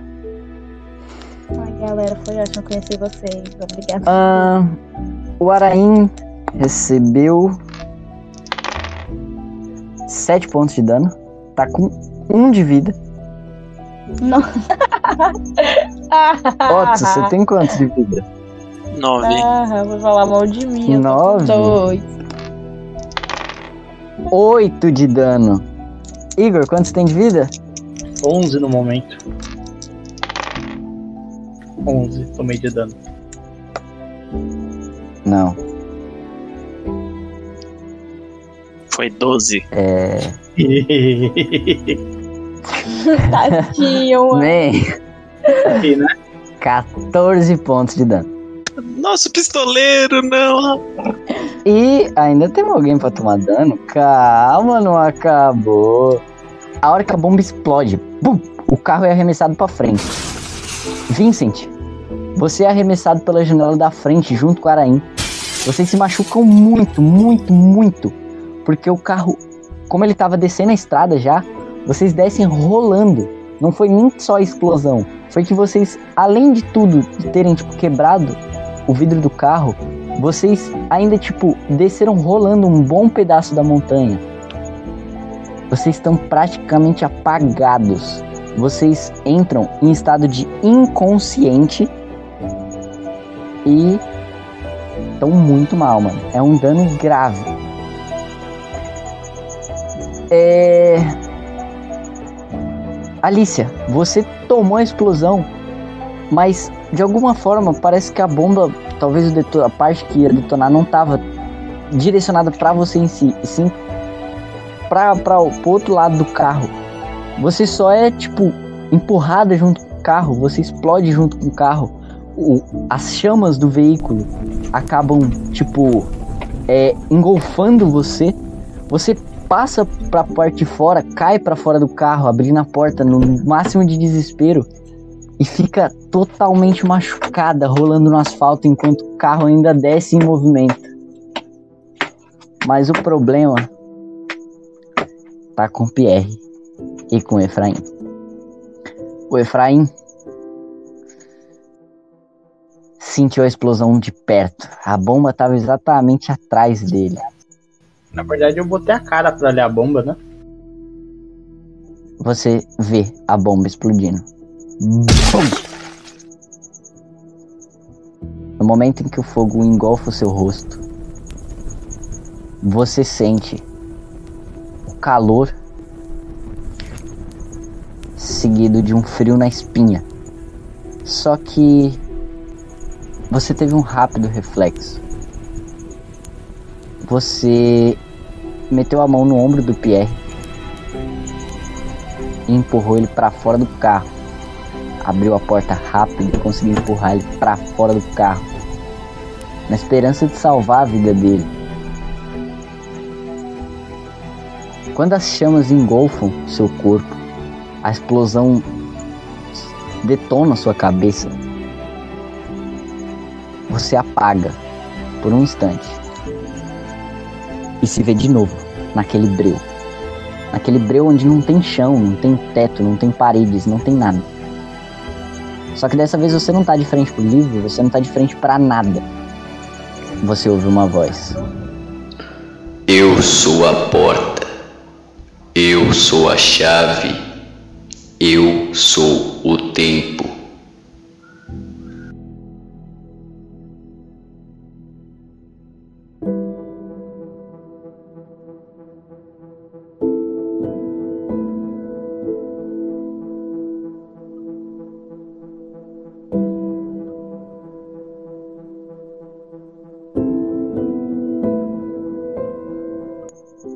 Do nada, do nada, você vê uma luz. Uma luz branca que se aproxima de você. Por mais que você tente correr dessa luz ou se aproximar, parece que ela vem numa velocidade enorme, como se você estivesse vendo um trem vindo e você está dentro de um túnel escuro. E a hora que a luz te atinge, pum, com uma força brutal, você tá inteiro caído do lado de fora do carro, do lado em que o Pierre estava. Você vê a Alicia no chão, o Vincent e o Araim caídos, mais ou menos numa valeta assim da, da estrada, bem mais para frente, e o carro em chamas. E a única pessoa que você não vê é o Pierre. Eu vou tentar achar esse moleque, cara. Eu vou ficar. Eu vou, vou ficar rodando ali próximo, né? Pra ver se eu acho ele e tudo mais. Mas caso eu não ache ele, eu vou me concentrar em cuidar desses, desses rapazes aí que estão meio, meio mal, né? Tomou, tomou uma queda de leve. Você não acha o Pierre pela estrada. Mas quando você se aproxima do carro, tem um corpo sobre o banco. Um corpo sobre o banco? Eu vou. Ai, mano. Eu vou olhar. Eu espero que não seja quem eu acho que seja. O garoto está sem a maior parte do rosto. Você percebe que no banco está o livro. E por um momento você pensa: Isso não aconteceu com ele, aconteceu comigo. Mas eu troquei de lugar com ele, de alguma forma. E então você lembra do que o Henry falou. Não foi ele, foi a Heloísa que morreu atropelada. Foi ele. Mas todo mundo julgou que falou, né, que ele tava no hotel cuidando do Pierre. E se aconteceu a mesma coisa? Mas o Pierre diz, o Pierre não, o Henry disse algo muito importante. Você só aumenta o seu tempo de vida com alguém que você ama muito ou com um laço próximo, como de família. Geralmente de alguém que esteja próximo. Mano do céu, velho. Então o que eu acho pode ser verdade. O que você acha pode ser verdade? O Pierre pode ser seu filho. Mano do céu, velho. Nossa. Mano do céu. Você tentando recompor a mente com essa cena bizarra, com tudo isso girando na sua cabeça. Faça um teste de sanidade, porque a cena foi pesada. Tadinho, cara. Nossa. 7 de 50. Cara, tu toma só mais um ponto a sanidade. Você tenta juntar eles, tenta tipo ver se eles estão bem. Aos poucos eles vão se levantando, a maior parte tentando tipo entender o que aconteceu. E para todos vocês, todos, com exceção do Eifra, o que aconteceu foi o Eifra ouviu o barulho e o Pierre foi olhar.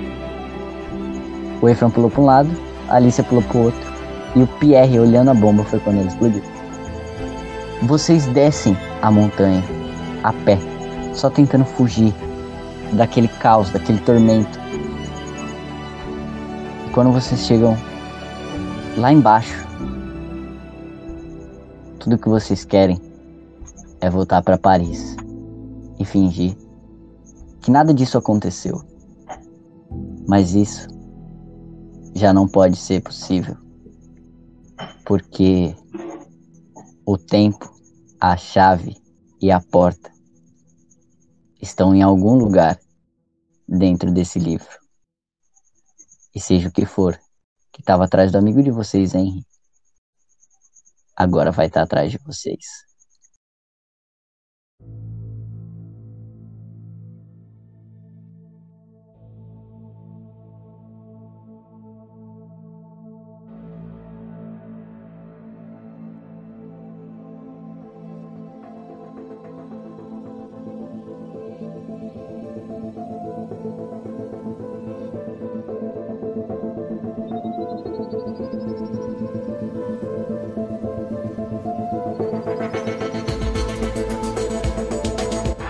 As vozes de Vitor Miguel, Otávio Lindenberg, Gabriele Damasceno, Gabriel Patzer e Igor Kirk.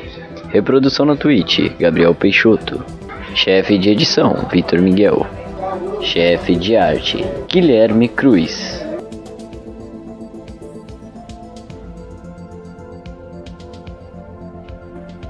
Esta é uma obra criada e publicada por T20FM. Nenhum dos projetos visa monetização ou fins financeiros.